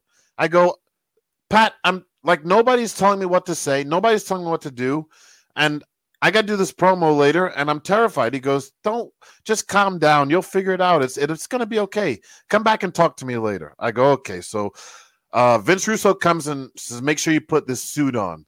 So I put the suit on, and still the show's going on. Nobody's told me what I'm saying, what I'm doing, and then eventually uh, Vince Russo says, uh, so when you go out there, you just do your Flair impression. Then Flair will come out, and then you guys will just do whatever. I don't know. He won't let us write anything. I go, okay. At least now I know something to do. I'm going to go do my impression, but I don't know what's going to happen after that, and I'm terrified. And I remember it's my turn. I'm standing right at the curtain, and my hands start going numb. That's how nervous I was. Oh, and, uh, wow. yeah. So Simon, you, you're, it's at the top of the stairs, the curtain. So I hear someone coming up the stairs. I look back and it's Simon Diamond. He comes up the stairs and he's like, All right, what's wrong? Or what's what's like you look so nervous. I go, I'm terrified. He goes, Here's the thing, this should relax you. All you have to do is realize this. We're only making you go do this because you've been doing it in the locker room and it's hilarious. So when you go to the ring, don't do anything that you wouldn't be doing in the locker room. Just pretend you're in the locker room because that's why this all got booked. That's why he wants to work with you. He saw your impression in the locker room. So don't go out there and try to do anything fancy or just pretend like we're in the locker room. I go, oh, okay. And that made total sense to me.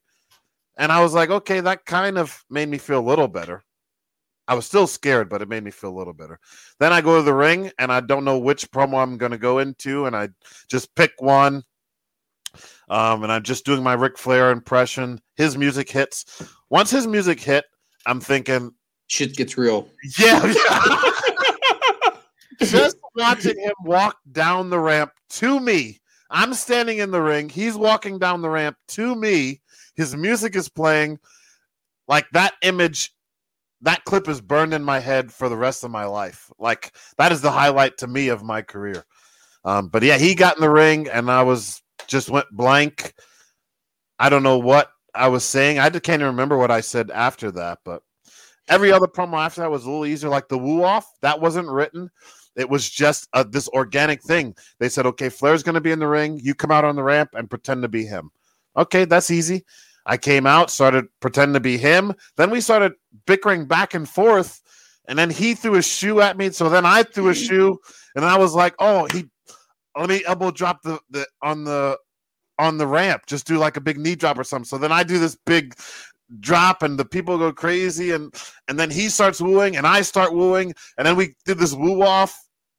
Man, like uh, none of that was written. It was just happening, and uh yeah, I couldn't be prouder of of what transpired. But it was also nerve wracking to me, terrifying. I I cannot begin to imagine, and, and I give you credit because I don't think I would have the the nerve to be able to do something like that in front of one of my idols. I don't think I could. Um, and then not But I, only but I guarantee, but I guarantee, Ric loved that you did that. Loved every second of it. Loved it. It's it's the guys that when you're doing something that they're too scared to do anything. Yeah. It's like, listen, kid, this is your fucking chance. Like, Right. right, when, when we're when we're out there, right?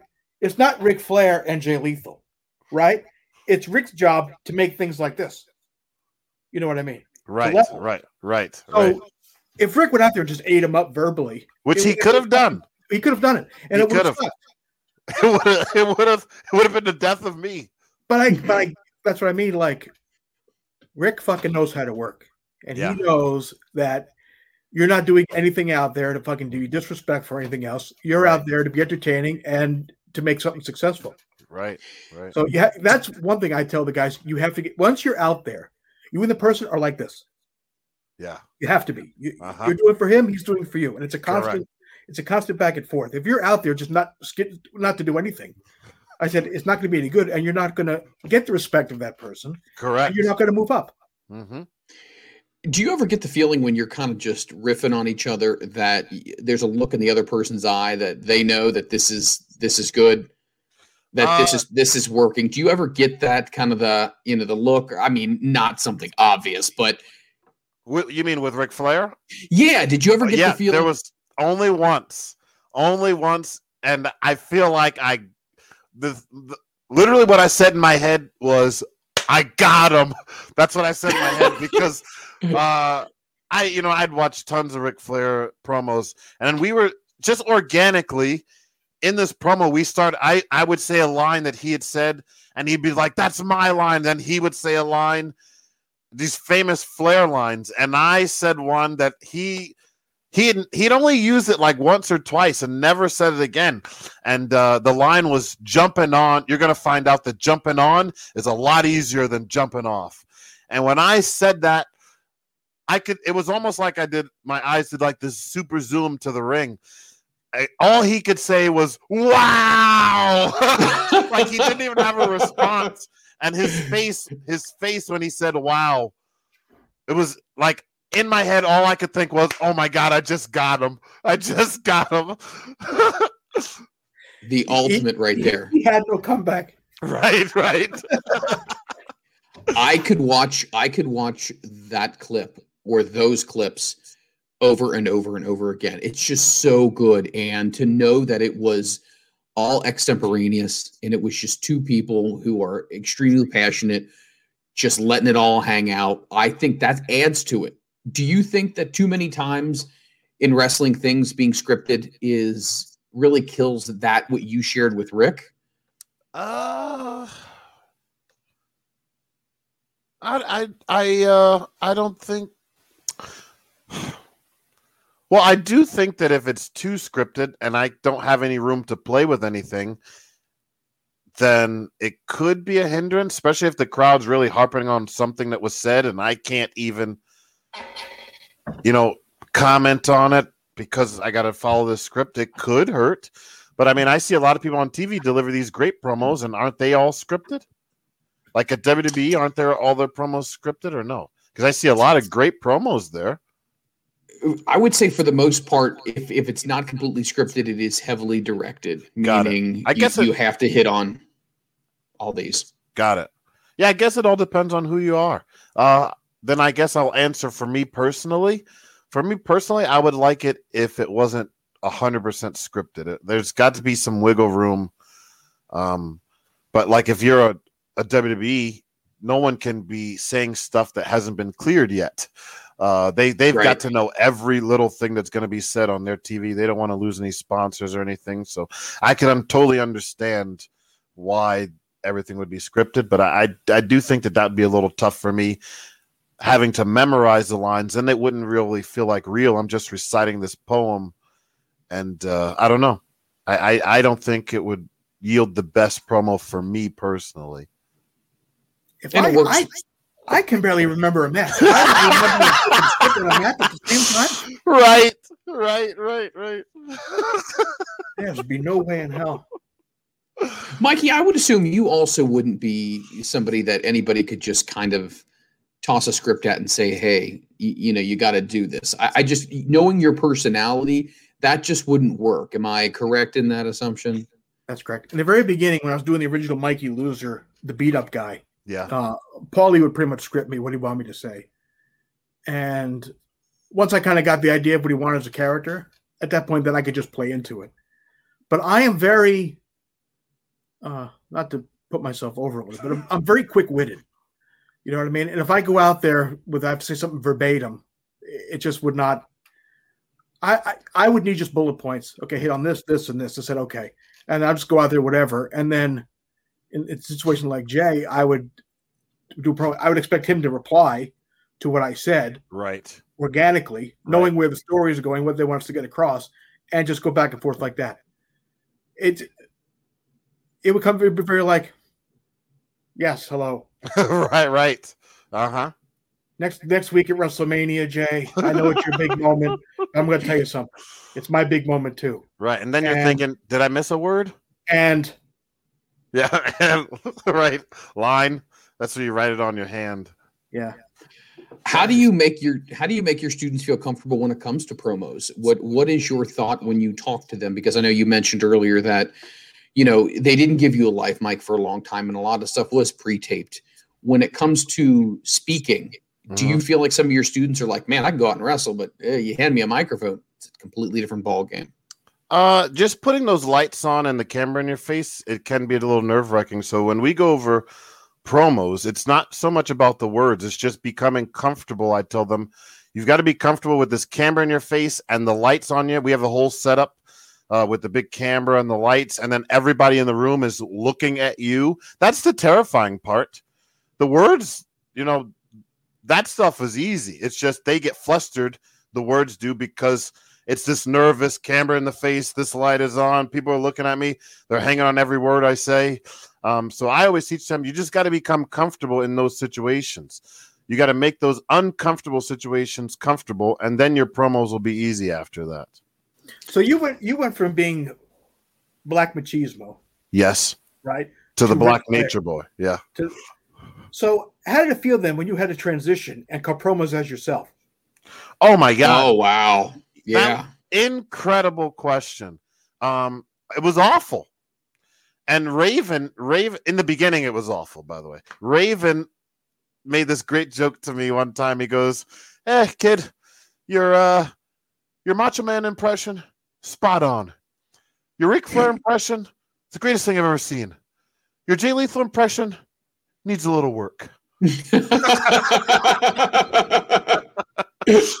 but yeah, I think I had focused on being other people so much that I it was weird to cut a promo as me in when I first started after that Ric Flair stuff.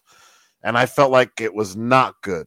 But I felt like the Macho Man thing, which made me comfortable with being laughed at, and I wasn't afraid to be in front of the camera. And then the Ric Flair thing, teaching me the timing on this and that.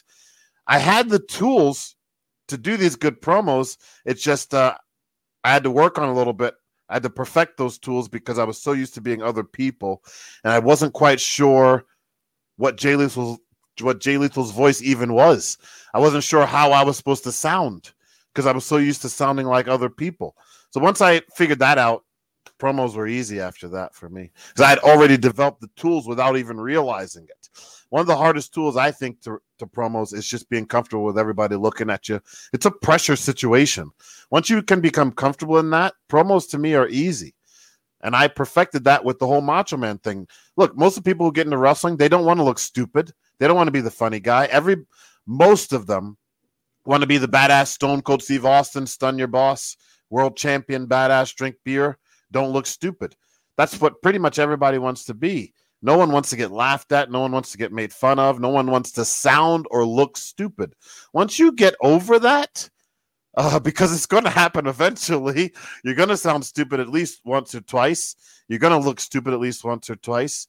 Uh, but once you can get over that and become comfortable looking stupid or not looking stupid, then uh, wrestling really became a breeze for me after that. My first promos, having never done them before, I had to do promos. It was in the ECW arena after the show, and I had to do from promos in front of Nancy Benoit, uh, Sherri Martel, Hawk, Jimmy Snuka, Kevin Sullivan, Terry Funk, and Shane Douglas. Wow. All like literally two feet from me. Wow. And I'm like, oh my God. Like I am like I was like freak like I was I acted I had to act nervous and like to be like the whiny thing. and that first time was 100 percent legit because I was shitting my pants full. I was fucking petrified. And, I, and, and then of course I I, would have I would have been too. of course I was doing the whole, you know, like, I'm going like I feel very uncomfortable doing that. Right. That's not my personality in general, but I was very intimidated by everybody in the room. Mhm. And I was so nervous. And Terry Funk pulls me aside. He goes, I have an idea. Just act like you're scared to death. right, right. I go, I, I, I go, I am scared to death. Oh, good, you're natural. You know, and then you have Wow. Hawk doing his thing, you know, and he talked to me after he goes, he goes, how do you think the first like, Well, like, "Oh, yeah, okay." but yeah, yeah. It, it- when I can act, when I when I not act like myself because my personality, for some reason, I think just watching him so long, I have a natural Bobby Heenanism Ah, to my to my my witness and just my sometimes my delivery. mhm. Um, but once I was with the devil, and I could be a mix between um, me, Bobby Heenan, uh, Ozzy Osbourne, and Chris Farley. Once when I was the devil, I could take all those and put them all together and just act like a nut. That's when I finally became comfortable. So I I was petrified of promos for probably six years. And on, another thing that reminds me, another thing is some people become comfortable when there's others with them as well. Something also about you being the only one they're looking at is terrifying as well. So sometimes it helps like some of the students or helps other people if they're not the only one in that promo, they're not the only ones involved in it. They kind of can feed off each other and it, they kind of each boost each other's confidence a little bit too. Yeah, I wow. That I, I remember the first time you told me that story, Mikey, with having all those people there, and especially being new. You know, there's that factor of oh, I don't want to screw this up, but yet I don't want to screw this up on top of all of these legendary people staring at me, and that adds a whole nother element to the whole thing because it's like God, this is this is my fandom in front of me now, and now it's also my job. So it's like it's a double whammy. So A double whammy. I mean, I, Double whammy. I Mhm. give you you got but your Paul- you got your bill soaked there. But Paulie would say when he was producing me, he, he would say, he goes, Mikey, you're supposed to be a scared little kid who never knows how to wrestle. You're supposed to fuck up. So if you fuck up, it's fine. I'm like, oh, okay. I'm like, he's just fucking saying that. yeah, you would always tell me that he was so good at talking to people. Yeah. You would do it, and he would, and like I knew he didn't like it, and I I kind of knew I fucked. He goes, ah, try it again. try it again. when That was good. uh, That was good, but try this. That- that's what I did the first time. Oh, I know it sucked. right, right. when you departed uh, from TNA, um, what was the feeling as far as what's next for me? Did you feel the Jay Lethal uh, persona was established well enough that hey, I'm going to get a phone call or somebody's going to get a hold of me? Obviously, in the moment, you know, you're probably thinking, "Holy crap!" You know, here I am, and now all of a sudden, Right. wh- Uh, where do we go from here? Um, it was almost, you know, not to. I feel like my whole life flashed before my eyes. I just bought a house. Um, I was living alone. Um, and now I have no job. Um, not even going to enjoy the rest of this baseball game that, that I was at. Uh, and another thing, this is wild to think about too.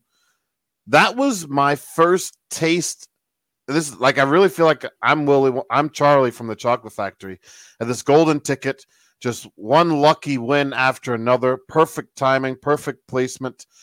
This was my first real taste of any kind of failure. I had never been fired from a or let go from a company before. I'd always been in the right place at the right time. It was like things were just being handed to me.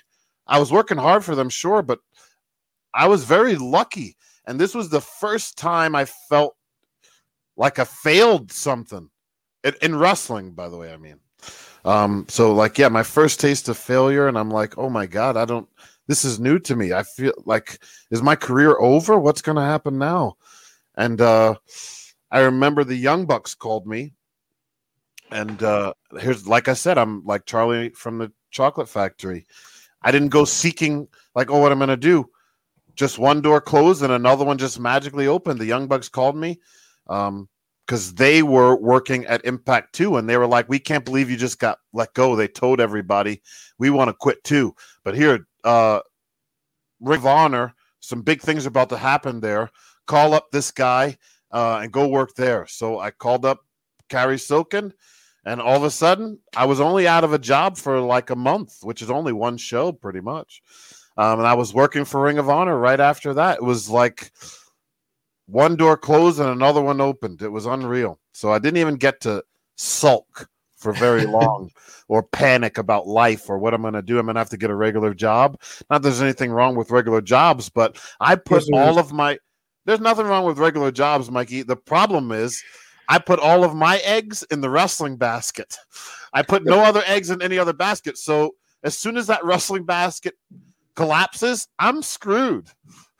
The only problem with a, a, a regular job is it's regular. it's every day. wow. But uh, our producer has the woo off. Okay. Right, so Let's let's gonna- check it out. we'll check that out. I think if they get it right. Okay. Speaking of Jay So Simon Diamond had talked to me right before I came through the curtain right there. Fortune Faction.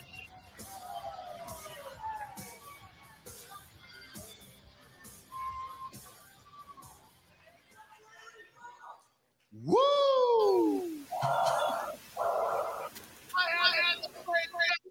To be on the road, up and down, late nights, parties, kissing the girls, and making them cry. With the I love that look right there. That look. as far as I'm concerned, are no horsemen. That is disrespectful to me and this wrestling business. Look at that. There's the, the drop jaw. Mirror, mirror on the wall. the fairest of them all. Aren't you, Nature Boy? Not that pisshead Jay Lethal. Hey!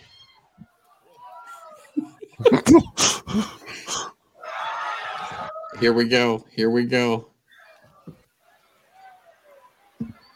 That's right. I never. Come on, brothers. See what you got. You can free roll like a. Come on. what? You want to see something? Let me show you something. I want to see it.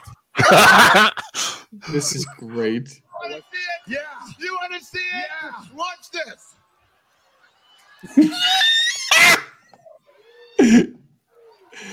Oh, that's. Did that hurt? Oh my god. Oh, it hurts so bad. You can't do ever see. You can't be me. You can't do me. And I'm cutting you off right now. Oh, yeah. You don't cut me off. Woo! Hey, don't you start that with me. Woo! Woo!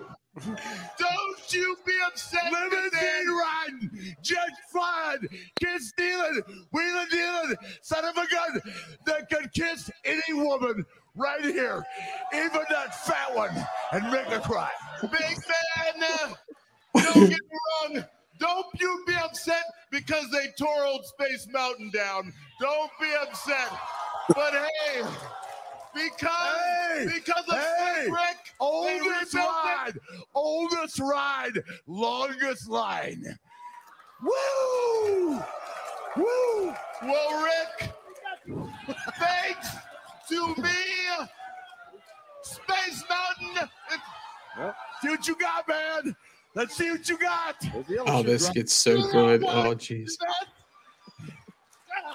This is the you want to bring us there. You don't want to come on the ring right now. Woo! Woo! Woo! Oh my god. this is hysterical. Woo! Woo! Woo! Nothing.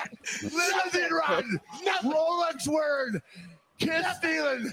Brother, watch this, girls. my god. Oh my god. Ah, I, the hip, okay, the hip okay. thrust. So, so what? You go through the curtain. He comes through the curtain. You do the obligatory thank you. What did he say? He he said, "Let's see him follow that." He Nice. starts clapping. He says, "Let's see them follow that."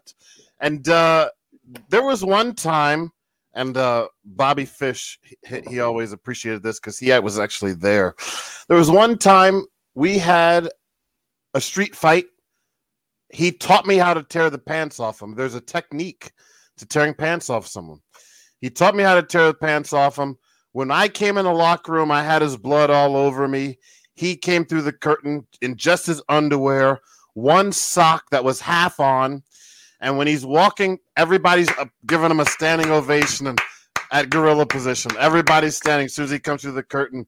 And he goes, Oh, thank you, thank you. You're too kind. There was someone sitting on the floor. I don't know why they're on the floor, but he goes, Oh, you're too kind, you're too kind. Then he hip thrust right in their face. Woo! Woo! Woo! While they were sitting on the floor, one sock halfway on, in his underwear, bleeding. It was unreal, unreal.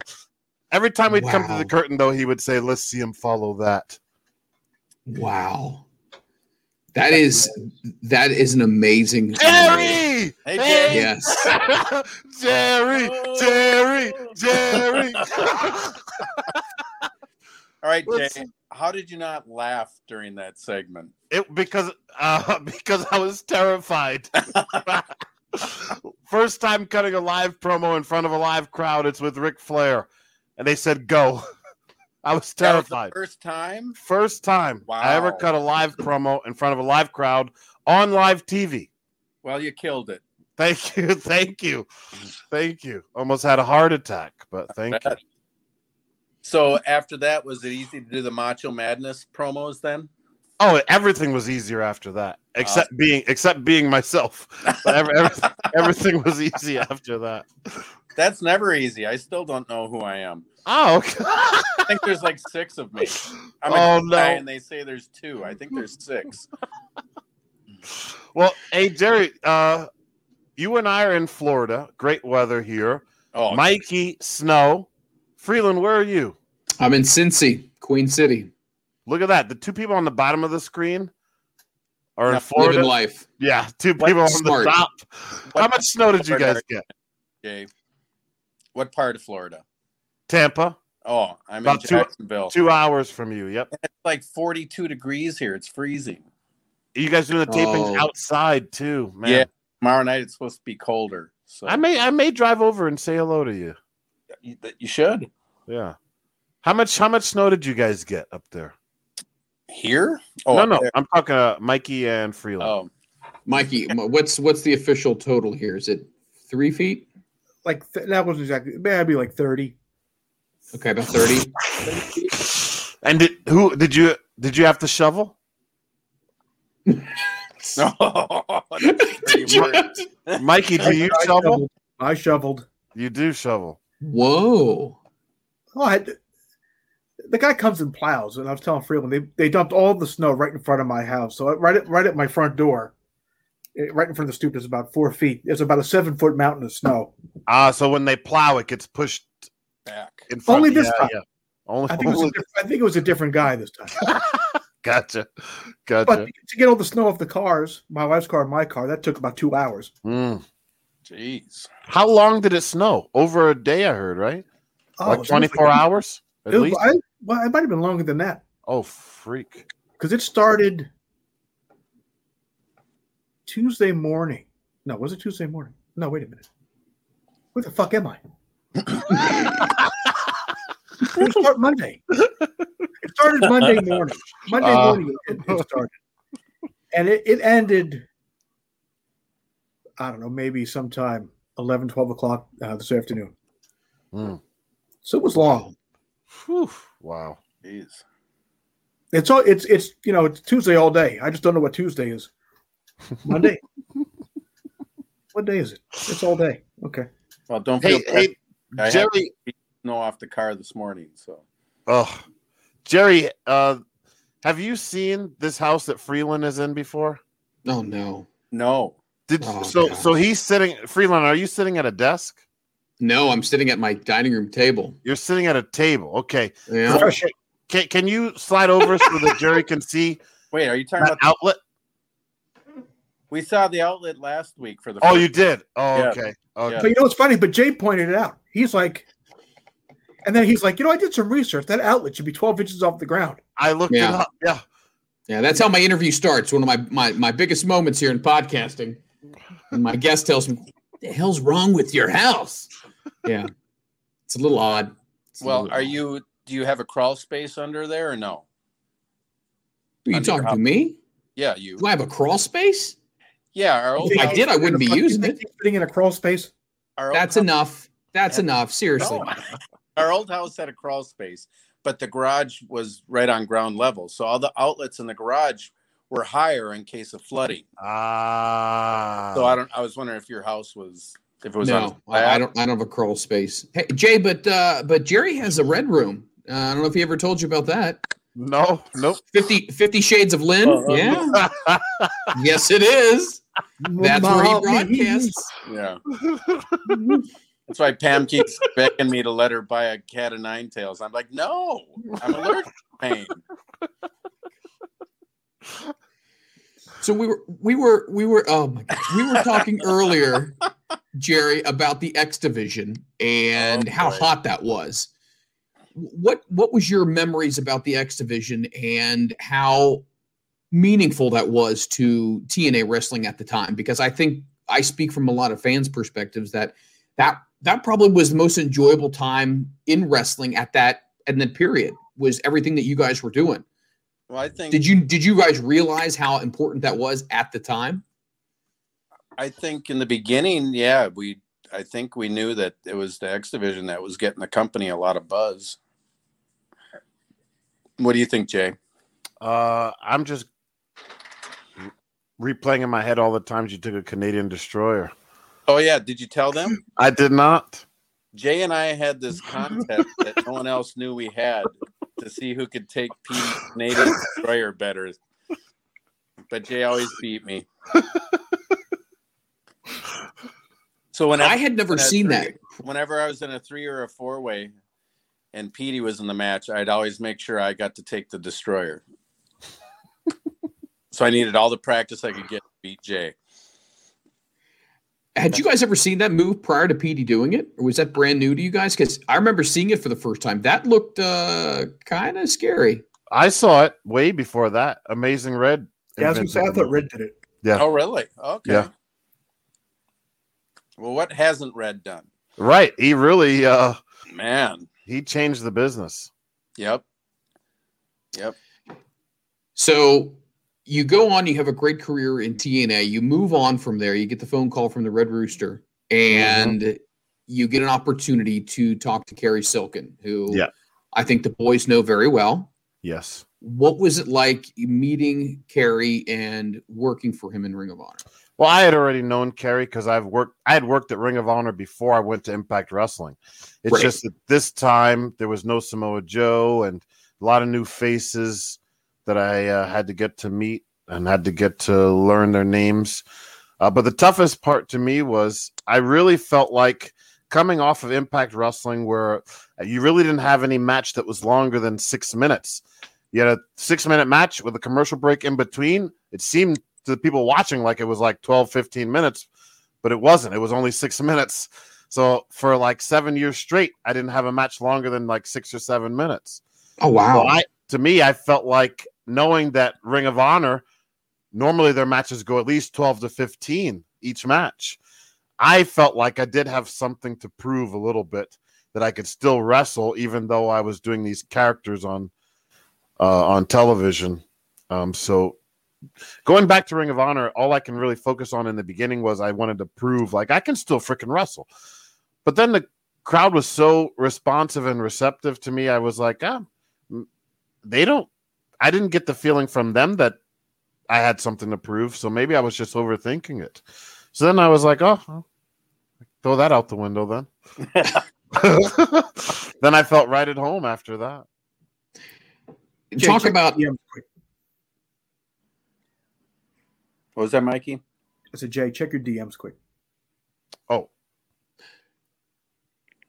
let me ask you this question. Um, I know a lot of people say that there are differences in the locker rooms.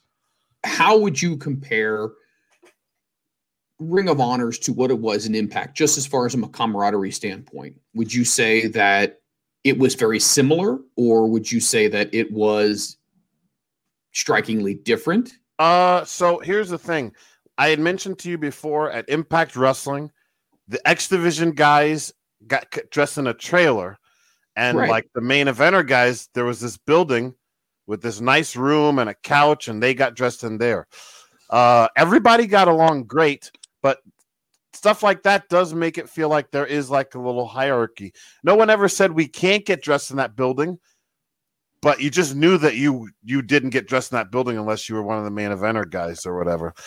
When I got to Ring of Honor, there was none of that. Everybody's in the same locker room, so no one feels like, oh, that room is just for this guy, or like, you know what I mean? There's no, it's just blatant in your face that these people are better and these people aren't in the locker room. So I kind of feel like just knowing that I I feel like I like the Ring of Honor locker room better. Not saying that the TNA locker room was bad at all. Everybody got along. Um, but There was there was hierarchy though. Correct, And correct. at TNA, you could always tell the pattern. Whenever the uh, the X division would start gaining some momentum and getting some steam, they'd pull the rug out from underneath it. Mm-hmm. And you know, just, I'm a big fan of even you know my school. Sometimes we have these student shows. Even then, like I'm a big believer in if everybody's in the same locker room, not even what's happening in the ring, just putting in the locker room. If there's a special room for some people, doesn't that make the other people feel like, oh, they're held at a higher standard? Absolutely. Yeah. Or to- Yes. like, so it kind of just Yes. does this mind fuck. Well, I didn't mean to say that. It kind of does this mind thing in your head. Did you just make anybody cuss? feel- It doesn't make Did you just use vulgarity? This, That- this, is a, that's it. this is a fucking family show. This is. What do you think you're doing? This is a pile of shit, Jay. Oh my goodness. What would Iron Sheik say about that, Mikey? That's right, Bubba. I tell you now. Me for a J man. Ah, you come out there. You say the bad word. I push the camel clutch. Break your back. Fuck your ass. Make your humber. Fucking humber. free Freeland. So uh, it uh, going My Go ahead. God. going back to when I was in Well, Colorado the first time. said fuck. I can't believe this. Do you remember when I said that Samoa Joe just out of nowhere started being nice to me and he's like, "Oh, pull up a chair, sit next to me, get dressed over here." Like that's the like I always go back to that. Like he should have had his own locker room, but everybody got dressed in the same room and like That's not man, what you said. that's the way it's no, supposed should be. No one should have their own locker room. The boys should be the boys. I think. I, no one should think they're better than anyone else. It's a team effort. Yeah. Once again, I, I'm the mark in this conversation here, and know. I eat it, shipwreck. Um, Mark here's the Freeland- deal. I need another drink. Hey, hey, you know, yeah, you go get your other drink. I But will. what I'm what I'm going to say is though, I think what Jerry the the comment he made makes a lot of sense because I did notice that as a viewer. Just when things would start to get hot, things would start to all of a sudden cool down really quickly. But here's what I don't understand from a company's perspective. If you want the company to succeed, and there may be some inner politics going on, who does it matter who's getting over with the audience and if, if things are going well? But is there some type of at times internal political ego, you know, conflict? Does that make sense, or am I overthinking that? Always. But doesn't that suck though? Because at the end of the day, if if if my football team is winning, you know, whether or not the running backs getting touches or the wide receivers getting catches or the D's playing well, who cares? A win is a win. Well, that- But I guess not doesn't- everyone looks at it that way. No, not in wrestling. They don't look at it that way. I've always, I've always said I dare one company to book for business. It'd be uncanny how successful they'd be Mhm, instead of booking for politics and egos. mhm. Yeah. So, and why why do you have an ego? No one should have an ego. Not even a, a big Hollywood movie star, a professional athlete. No one should. You should always be thankful for your health alone. You know, I know so many people who aren't with us anymore. you know, I've known so many. I had a friend of mine in high school. She died of leukemia in 12th grade. So we should all be thankful just alone for our health. And I don't mean to bring the the the mood down or anything, but I'm just saying I just don't understand the egos. Just book for business. Yeah, no, Oh. it, it it it makes sense. It's uh it's just one of those things that I've always struggled with understanding. Yeah, you're back. Fantastic. What did you what what what the hell did you do? Did you get a drink? I a drink. Oh, can Okay, Jerry hear us? No, it's not. Oh my god. Oh god. God, he can't hear us again. Jeez. Oh no, his audio's out. Yeah, this is his This is iPhone. I got you, Jay, but I don't have Oh. Mike your mic. Ah, well, he- who- who cares? So just yeah, you and I we'll just talk now. yeah. I'll go play with my outlet. the the stream did start off by Mikey saying to Freeland, "Well, no, if you're gonna leave, just leave." Yeah, he told he told me. Well, that's par of the course. That's, He that's gave me my walking walk-in favor. He said, "Get the bricks, big boy. Go put a bra on." Okay, I was I like, got- "Okay, I got- whatever." I'm I got Mark Freeland now. Oh, okay, Freeland, you're back. He can hear you now. Mikey, Oh, good. Oh, Mikey's not saying it. No, he's doing that on purpose. Yeah, he is. He's, he's not. He's moving his mouth, but nothing's coming out on purpose. Yeah. Listen, kid, Oh you're my blowing my gosh. spot. I'm gonna make you a more in a minute. That's my So- gimmick, Jay. I always blow his shtick. Wait, let me rephrase that. Yep. I was just about to say, mhm. yeah, there you go. Jay, we'll talk about this later. That's my Okay. Story of my life. Uh, So you're in Ring of Honor. Obviously, uh, the pandemic hits. Everything just kind of goes on hold. It, it stinks. We've known a lot of people who've gotten sick. Um, I've known some people who uh, unfortunately have uh, have not made it. But the pandemic's going on. We talked to PCO and unbelievable guy. Oh, really, yeah. really nice guy. And he was just trying to to tell us that he tries to stay as busy as he could during the pandemic. So what what did Jay Lethal do during the pandemic to kind of a keep your mind not from going stir crazy or cabin fever Well, to try to continue to motivate yourself until you finally got the phone call that things were going to pick back up again? well, I will tell you, during the pandemic, I panicked. Um, I was one of the people who believed that this could very well be the end of wrestling for a foreseeable future. I I really in my heart believed that. So I was terrified. Um and we were assured like we would have these Zoom calls with Ring of Honor. Um you know, WWE's doing these empty arena shows and the owner of Ring of Honor, he gets on the Zoom with us and he's like, Well, I mean, we can do that, but I don't really like these empty arena shows. I don't really, I'm not feeling it. And some of the guys in the room, they said, yeah, we're not feeling it either. Um, and he pretty much said, we're just, everybody relax, stay home. No one's checks are going to be late. Um, we want, we don't want to put you guys in hotels and in airports right now. So just stay home. So he said that for every Zoom call we had, like six Zoom calls. So after six months, you're thinking, he just wants us to, she's paying us to sit home. That's great for some people. but to me, I was starting to panic. Like, if we don't start earning this money, it could end soon. So um, I think the owner of Ring of Honor felt from some of us that we wanted to be doing something. So then they put this anonymous poll out there amongst all the wrestlers, and you could fill out anonymously. Would you be okay with wrestling? Would you be okay with traveling? And every I don't think any I don't think there's a single person who said no. Everybody said yeah because I think everybody started thinking the same thing. Like it's cool to sit home and get paid, but if we don't start earning this money, this could lead to something bad. So um that's what started us doing these tapings. So now we do tapings. In fact, uh, we got another one in March and a pay per view. I'm just so thankful to be back in the ring, even in front of nobody. Because, like I told you guys before, if this is the basket, all of my eggs are in that wrestling basket. So the second something happens to this basket, I am screwed. Save your money. Well, Yes. I I think that uh, I think you've established yourself well enough. that I think your your basket is going to be full for for many many years to come. the basket Um, overfloweth. Thank you. yes, yes, with the yes the basket of wealth. Um, we want to kind of touch about injuries. I want to get your opinion on this because I know Jerry and Mikey have, have often talked about, and obviously ECW is kind of that that's the extreme end of it. No pun intended.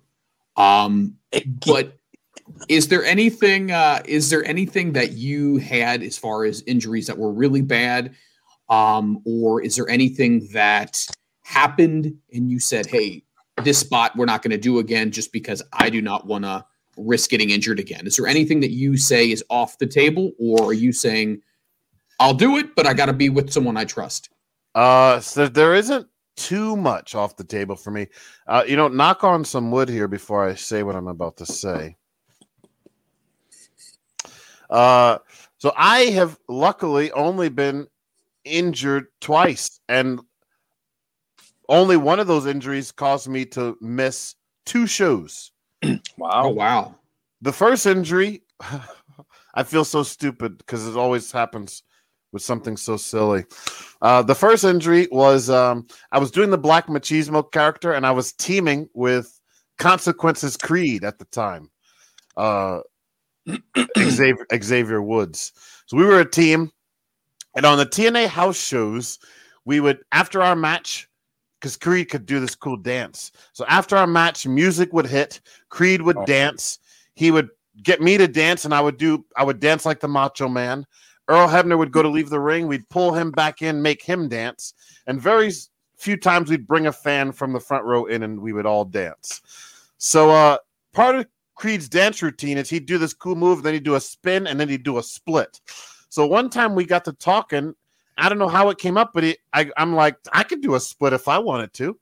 And he goes, Well, how come you don't do it? That way, he, he didn't even discourage me. He goes, That would be awesome. How come you don't do it? So uh, I'm like, Nah, nah, I don't need to. So then I was like, I'm going to surprise him. So uh, match finishes.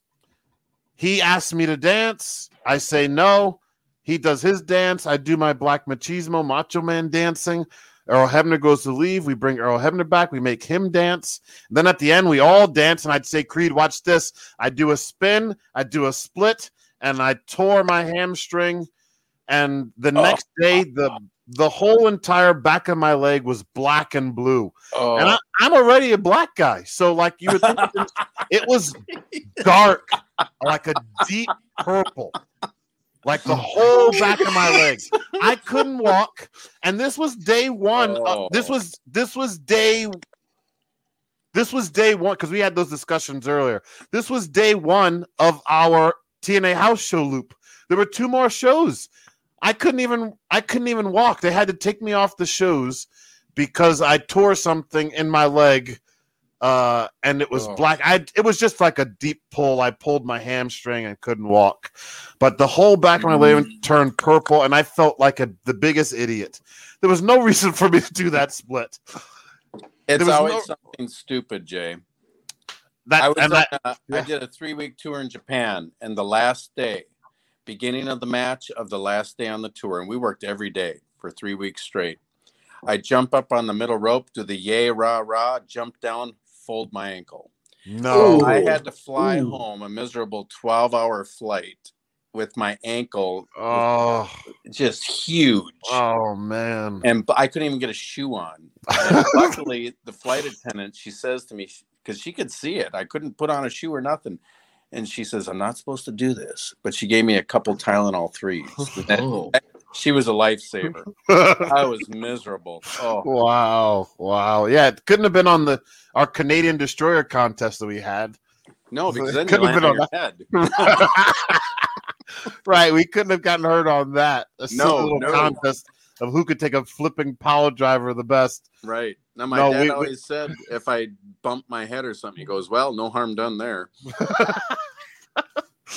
And uh, my other injury, which believe it or not, I didn't even miss a show just because the timing and how long we uh, we had off.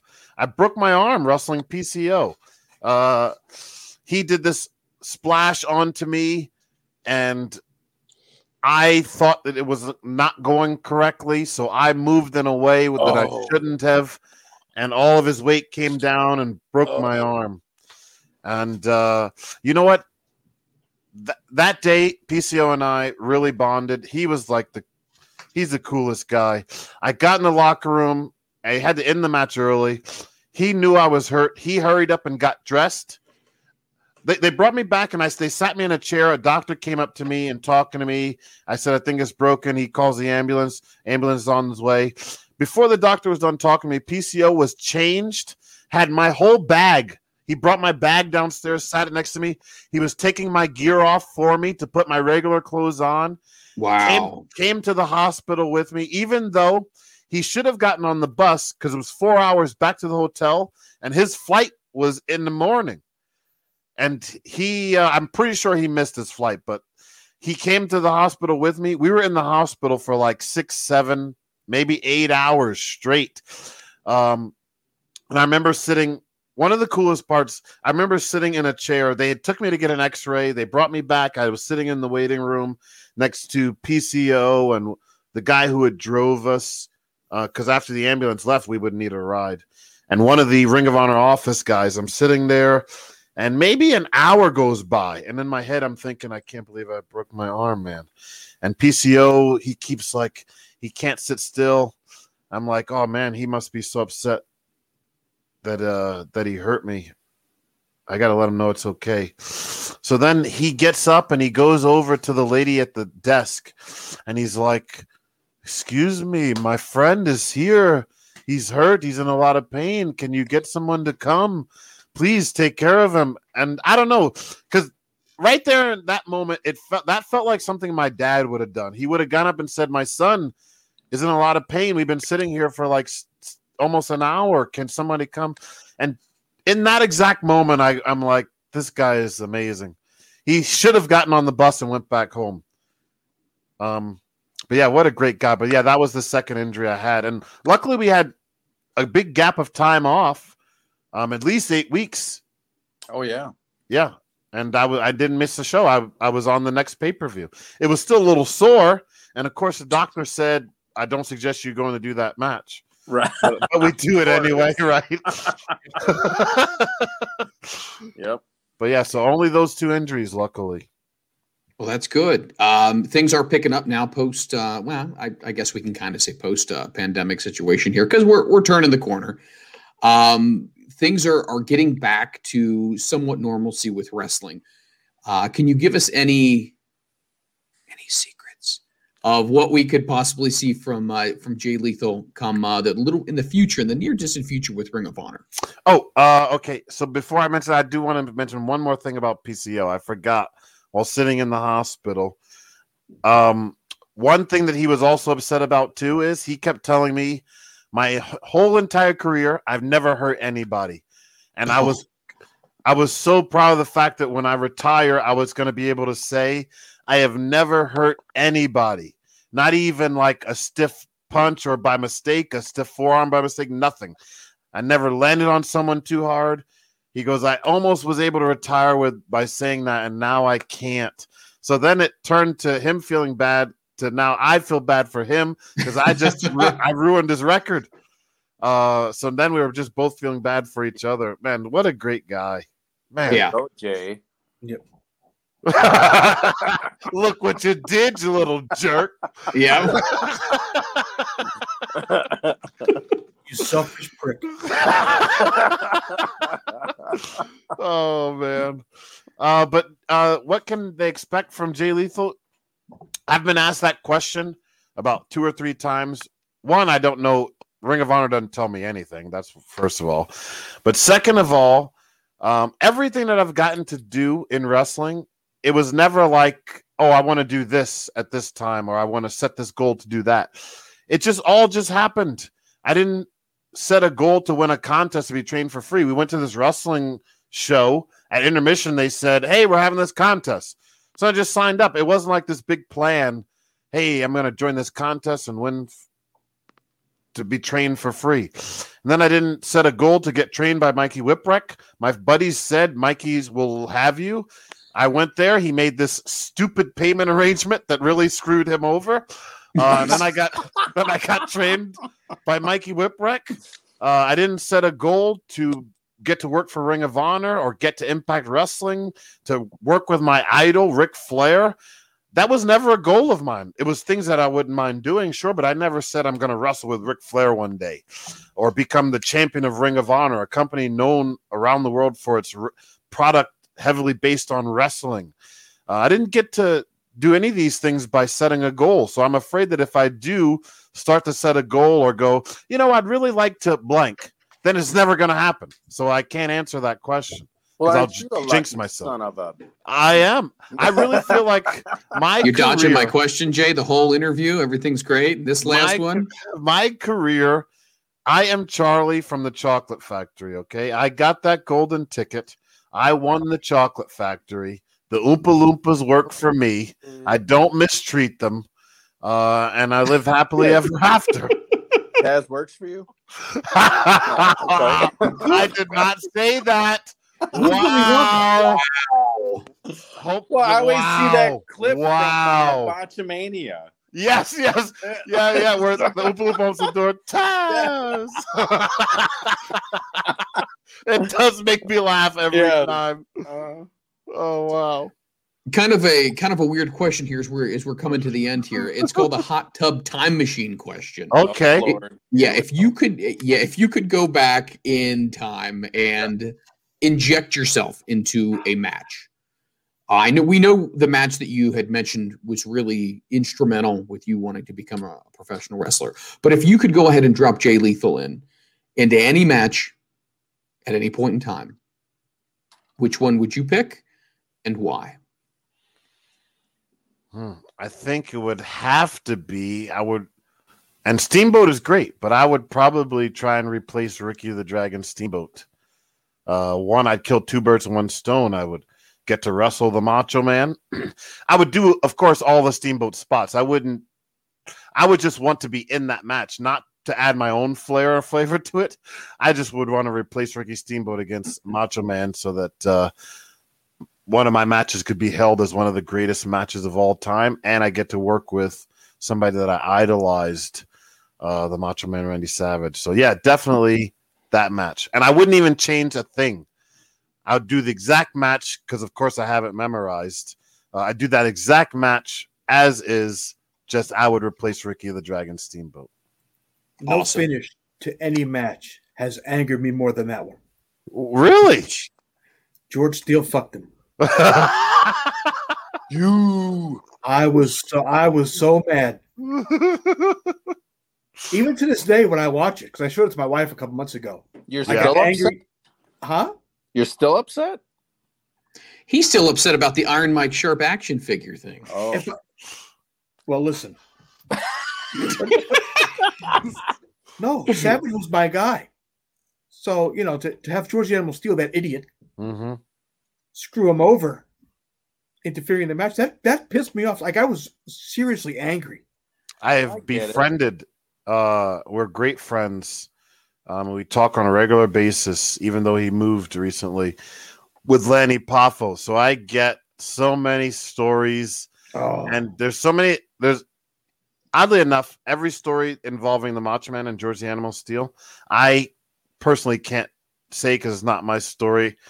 It would have to be Lanny that explained, told the story. But uh, there are some very interesting stories Oh, I bet. about the Macho Man and George the Animal Steele. I love the Macho Man. I sat next to him on the plane one time, and he was telling me stories about when his dad ran a territory. It was Oh, great. yeah. Man, I wish I, I didn't get to meet him. He came to Impact Wrestling, uh, and that was like a month or two before I got there. This the then- story I had heard about that Jerry when he came to Impact Wrestling, you guys, was that he um, and I don't know how accurate this is. You might have to run this past Jeff or, or whoever, but he was he was very self conscious at that time in that stage of his life about going out there and being leaving that kind of impression on people from what Well, they used to know him by, and Well, yeah, is his yeah. Coming up, and that's the way I was at the end of my career. That's why I went to wearing shirts because I quit working out on purpose so I wouldn't be tempted to keep wrestling another couple of years. that's what I did. Started in That's 94. what I did. Yeah, you don't want to go out embarrassing yourself. right. But I know. All right, let, you I wanted to address the question of what can we expect from Jay Lethal. I know one thing we cannot expect: Uh oh. The splits. you have no idea how how stupid. Like I felt stupid. That's the only way to describe it. I should not have. There was no reason for me to do the split. You wanted to have fun, so what? And see what that got me. I know it's always the stupid stuff Yep. Yep. you get hurt on. Mhm. I I felt so. story. Stu- I felt so stupid. So Yeah. stupid. Just, here's my Randy Savage story. So it was WCW, and was wrestling Scotty Riggs in Tacoma, Washington at Spring Stampede for no reason. And after the match was over, it was that big arena, and you, we walked upstairs, and it's like a giant hallway. And Randy was headed towards Gorilla, and I was headed back. And I'm seeing Randy come at me like this from down the hallway. I'm going, oh my God. Now I'm starting to freak out now. It's like, do I say hello? Like, do I? Very intimidated by the Macho Man because, like I said, he was my guy Yeah. And walking down aisle, and as he's walking by, he goes, "Mikey, brother, brother." He goes, he points at my shirt. He goes, Ah, "You have the- "You have the sun, the moon, and the stairs, and the stars. You are indeed intergalactic." And give me the fist up. I kept walking, and I'm like, "Nobody else fucking see this. This is the fucking greatest thing ever." I didn't even know he knew my name. oh wow. All right, Wasn't there a, a Macho Man bar story? I, Yeah. I could have swore you guys told a Macho Man bar I story. did. It was in WCW. The whole company went out to this dueling piano bar in Orlando. I think it was This is so good, called Jay. Moon or something. I can't remember, but I mean, this was back in '96, I think. I mean, everyone was partying hard, and uh, I think someone hit the the GHB a little too hard, and so Macho Man's sitting to my left, and I'm not going to say who this other person is. They're sitting on the right. Wait, I almost lost you here. Where's my StreamYard? Oh my god. I We can, we can we can still hear you and see see you. Okay. Okay. So I'll tell you.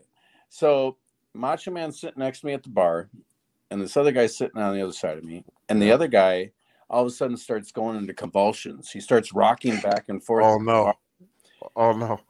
And Macho Man, he leans forward and he looks across me at this guy who's in convulsions.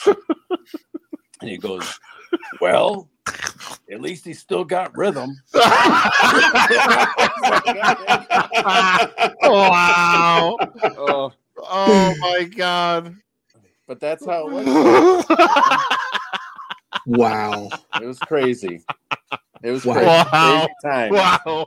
Yeah, Oh my gosh! Wow. Only the that's Macho good. Man. yeah. Oh man, that's good. But you know, it was it was crazy back then, and it was a common occurrence to see someone in that state of Yeah. you know whatever partying. right. But Right. It was it was it was crazy. It was madness. No pun intended. Mm, yeah, pun mm. intended.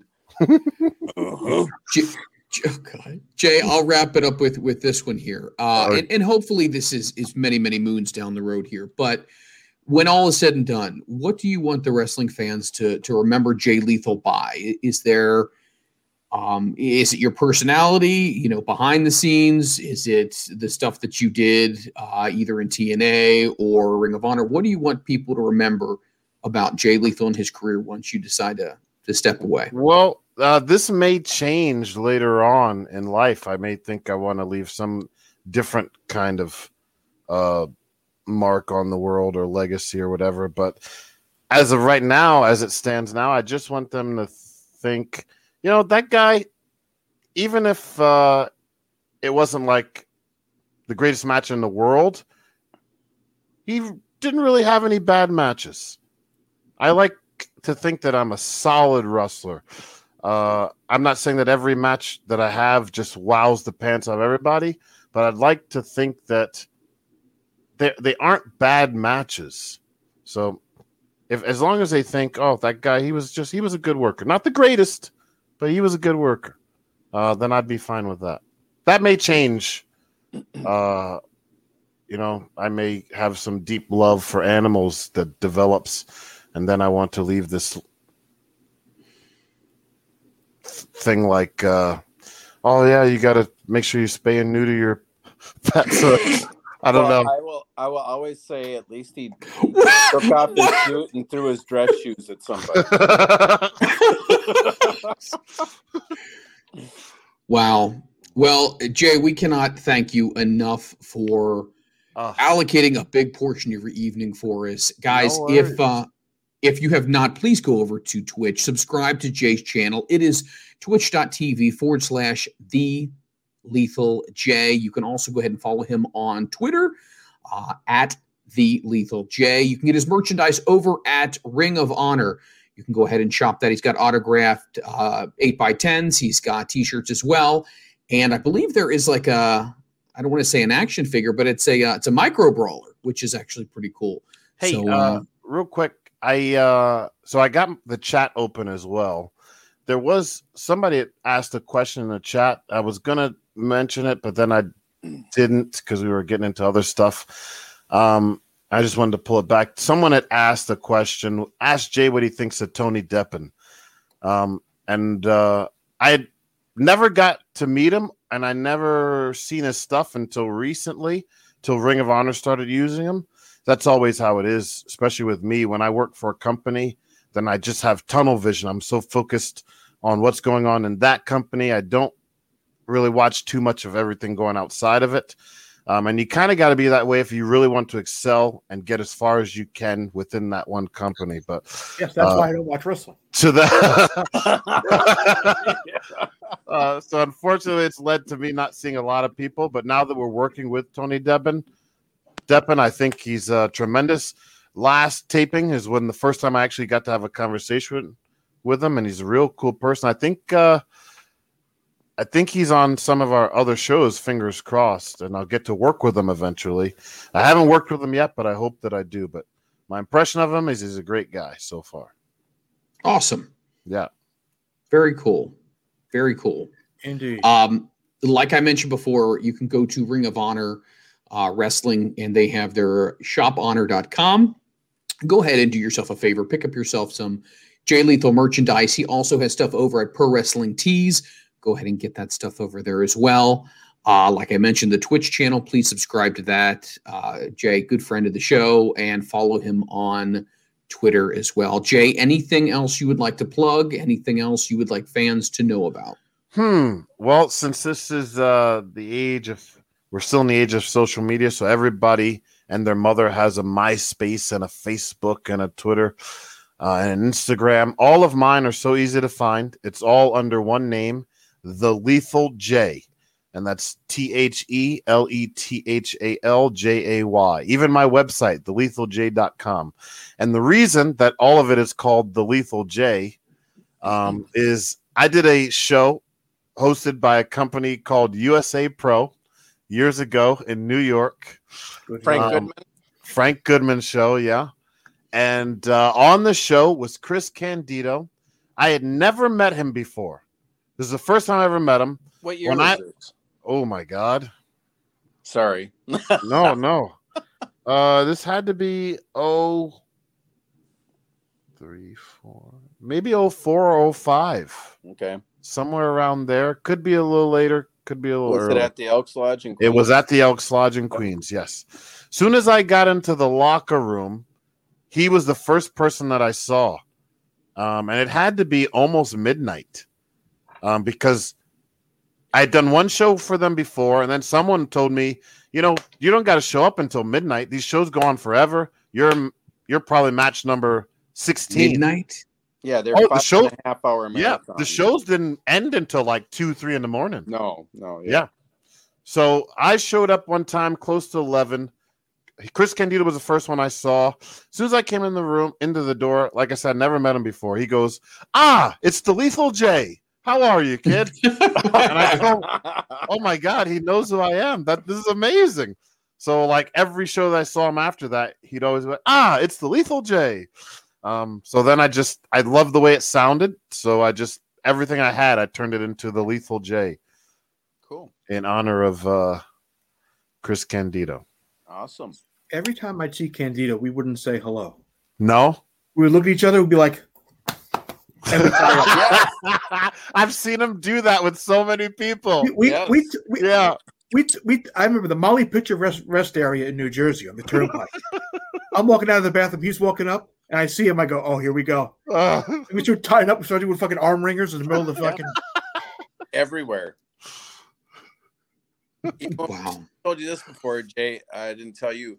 Whenever Candido and I went over our matches, we didn't say a word. We'd pantomime the whole thing, and it, it would start with that. oh And of man, course, what a what a great guy! What a great guy! Drop kick.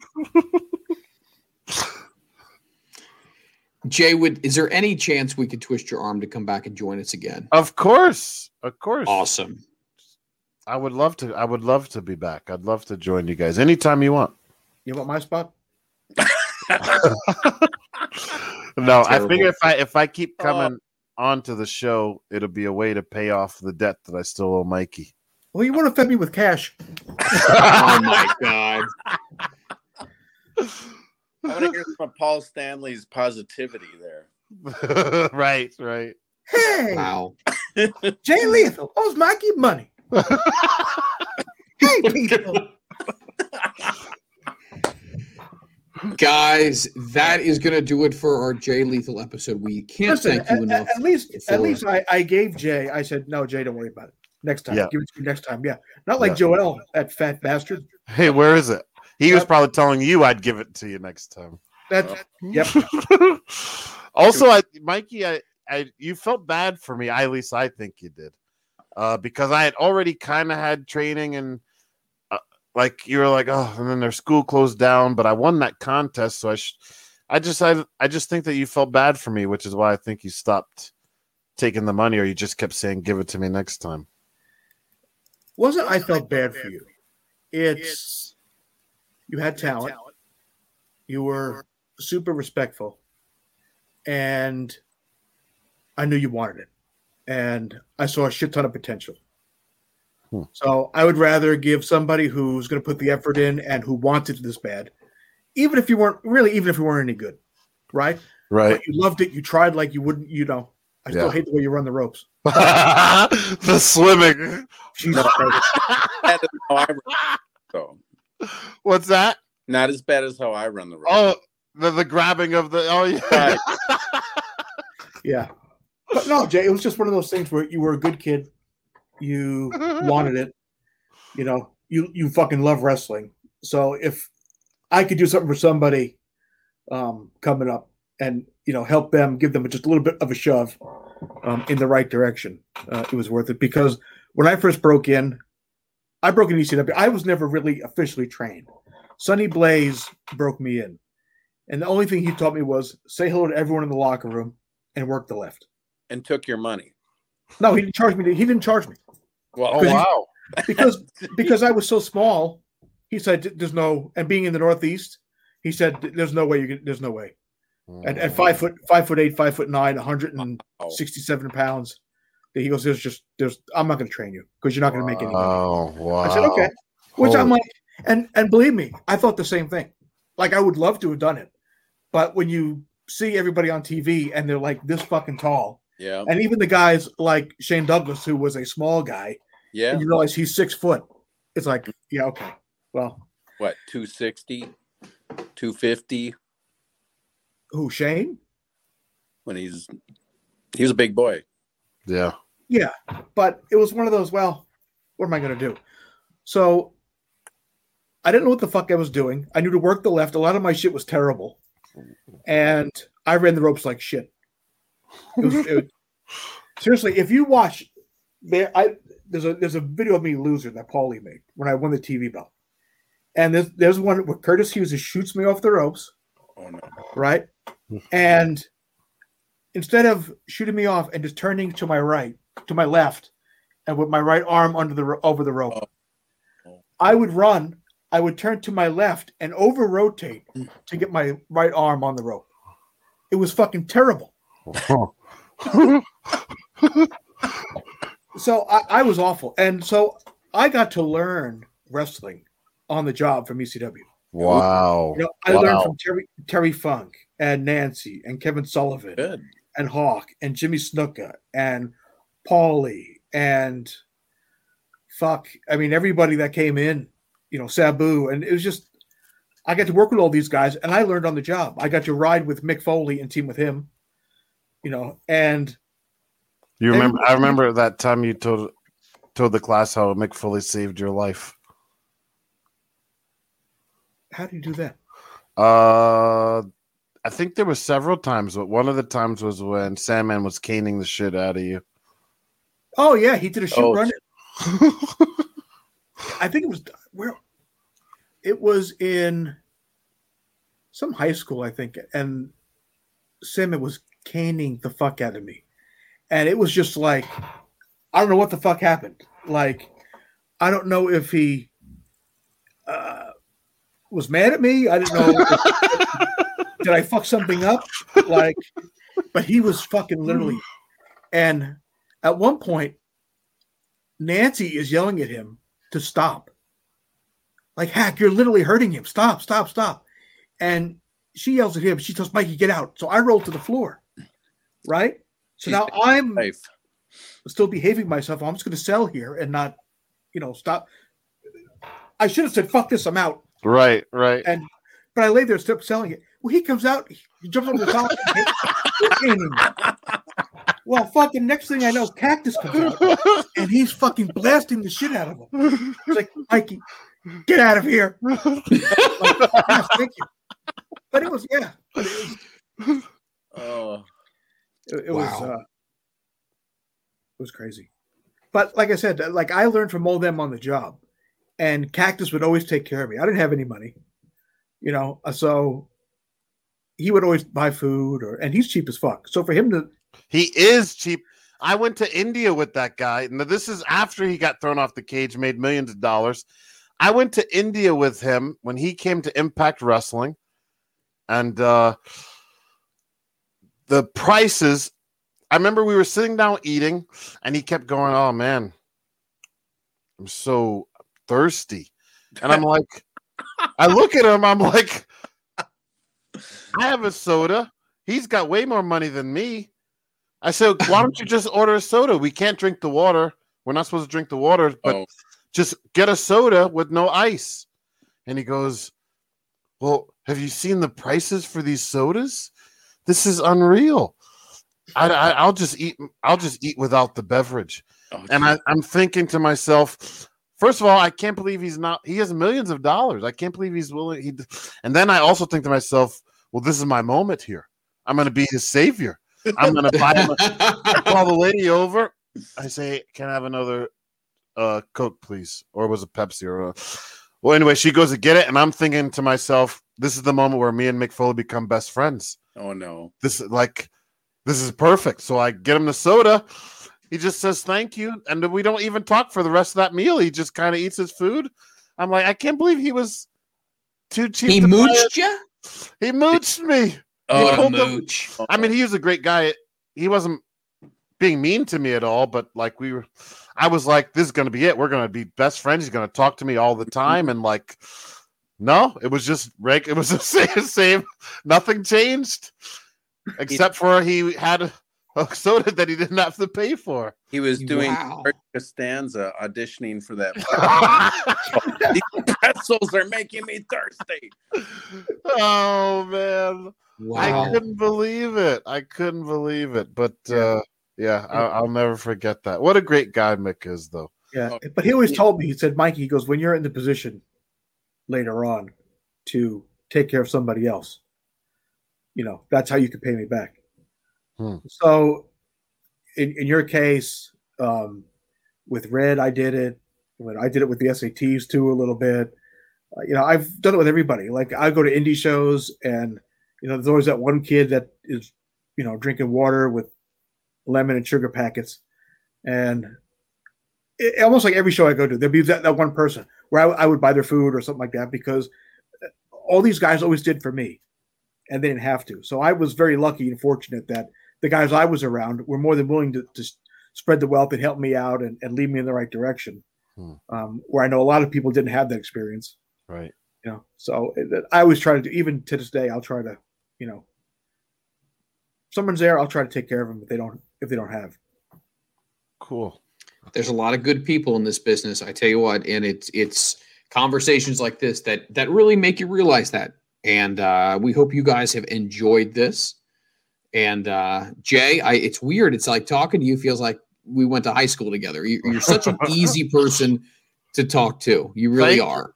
Thank you very Genuinely a very very You nice went to high guy. school with Freeland, you're in the lunchroom, and yeah, every time at lunch, Freeland's like, "Hey, you gonna eat that?" Because I'm a Foley as well. I'm a mooch as well. but I won't hit you up for a t-shirt.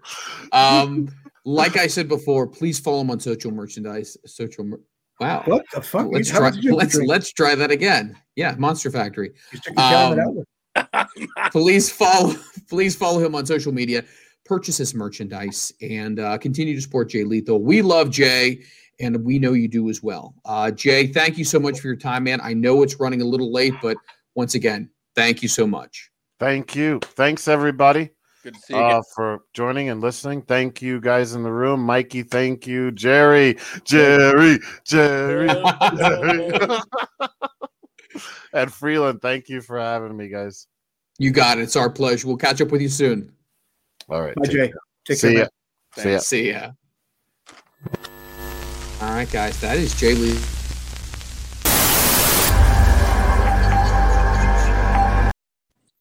Nah, fuck it. We're we're staying. We're What? staying. We were what just leave. happened?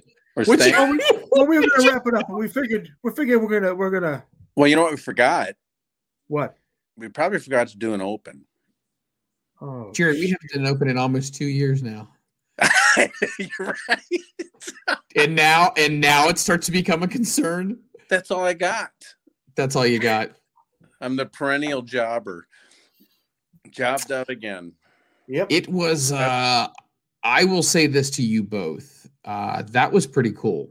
Oh, that Jay, was that was pretty cool it was it was cool to see somebody who has enjoyed a great deal of success but is very down to earth and extremely easy to talk to it oh, yeah. you know if you weren't a jay lethal fan before this this episode i sure hope that you are now because it's so fun to root for somebody who just seems like they're they're your neighbor you know what i mean just a really good dude so He honestly has not changed a bit. his no parents not not at all too. His parents are great. Yes, that they are. So good times. Yeah. okay yeah So here we are. Jer- Jer- so Jerry, you're you're you were late, which is cool. Alright. We totally understand. I was at the building. I was doing some coaching. Very nice. It was freezing. It was like 42 degrees. Couldn't feel my toes. But anyway, Did Boog, did you- Boog, I'm doing great. And I forgot to say hey to Liam. So I got to Sorry. um no, I, I was just about to say, uh, was there anything you would like to share with everyone, Jerry, Mikey? How about you guys? Anybody want to jump in and share anything before we say before we take it to the close? we gonna raid somebody? We can raid whoever you want. Uh, what's the what's the boss behind the curtain say? Are we gonna raid weapon weapon X? Is that what we're gonna do? Let's see if we find somebody else. We did Okay. him last week. Okay, we can find somebody. What Let's is it? if we can find- Read your screen. Read my screen. Glad to hear, Jerry. what about oh uh how embarrassing to say how many minutes I remember you oh my gosh. Irk a jerk. Jeez. Embarrassing. Um I've come to terms with my age.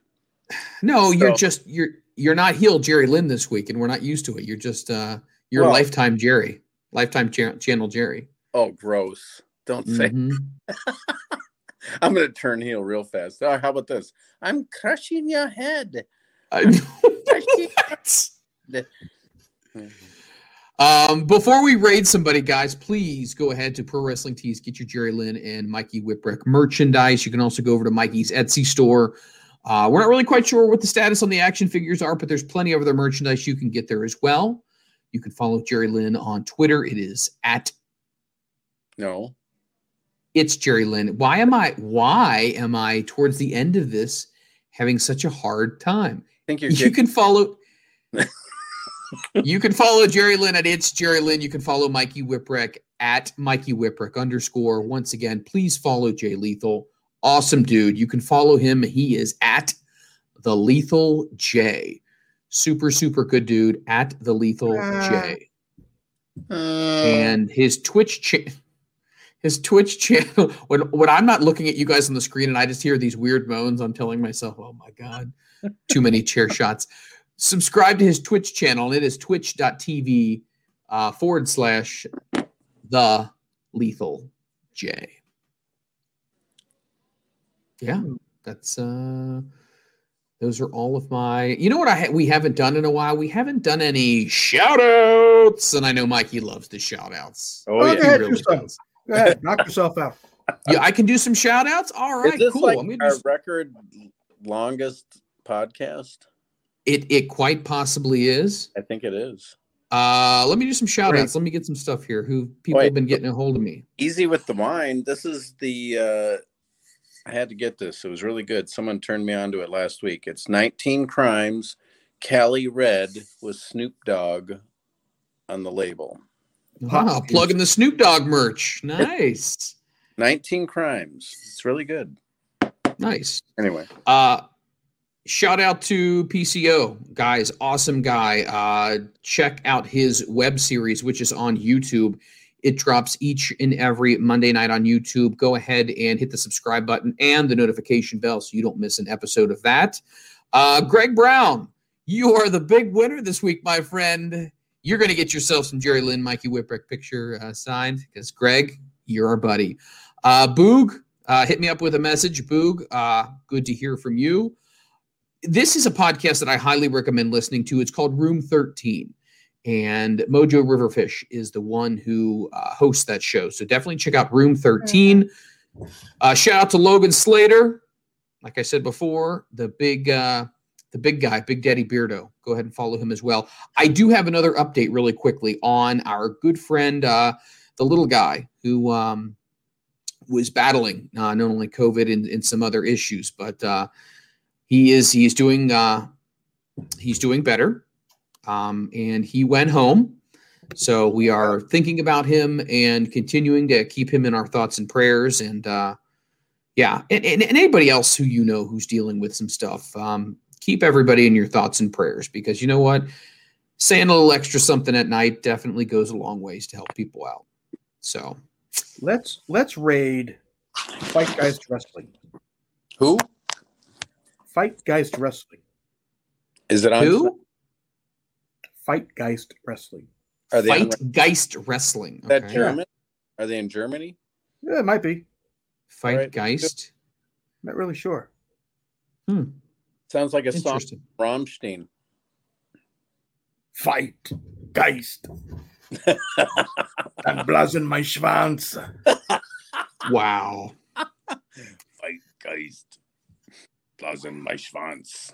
Fight. Yeah. How much of that bottle of wine have you? did- When did you open that bottle of wine, Jer? Did you just open it when you when you just got back to your room? Got on, yes. So How much you got left? half? About half. Yeah. All right. Have you had a little bit of the bubbly yet?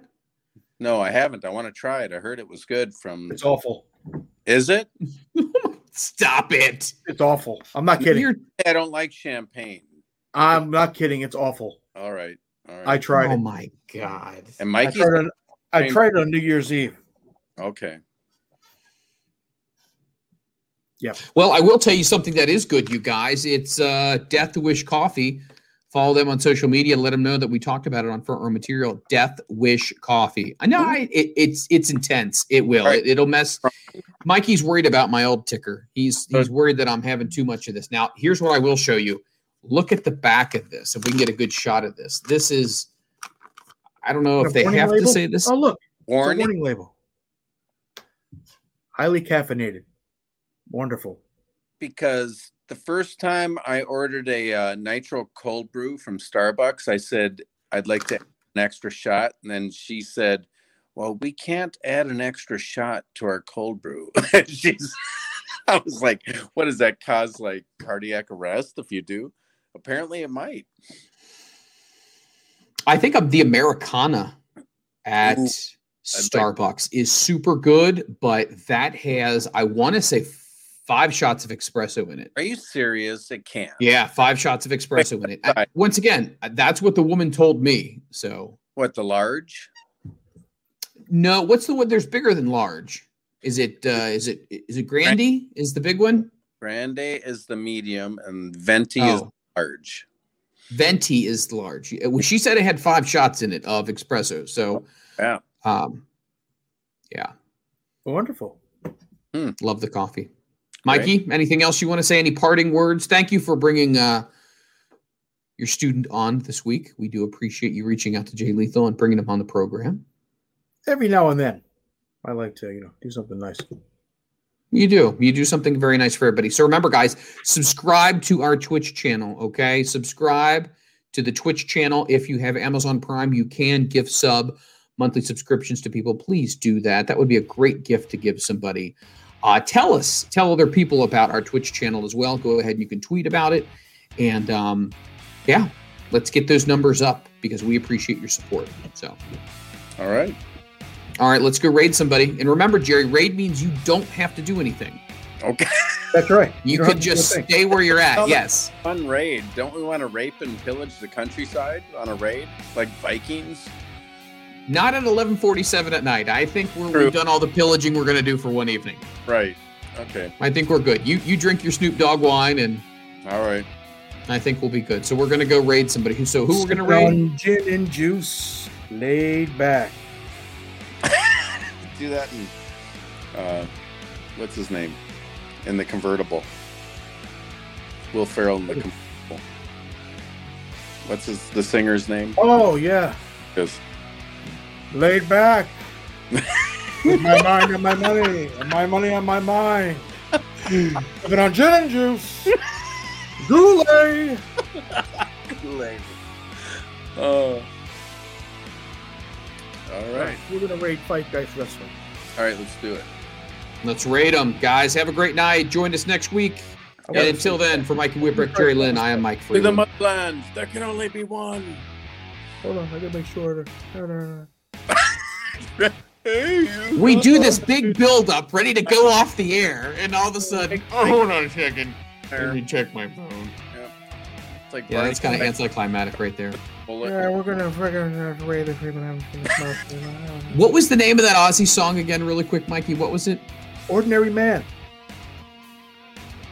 It's it's so good. It is That's so good. title. Ordinary man. Here we go. I'm an ordinary man. All right. We'll see everybody next week. Hammer, hammer, hammer, hammer, hammer. Bye. And I'm saying And I don't think you understand what I'm talking about. Hammer, hammer, hammer. And you can hammer, hammer.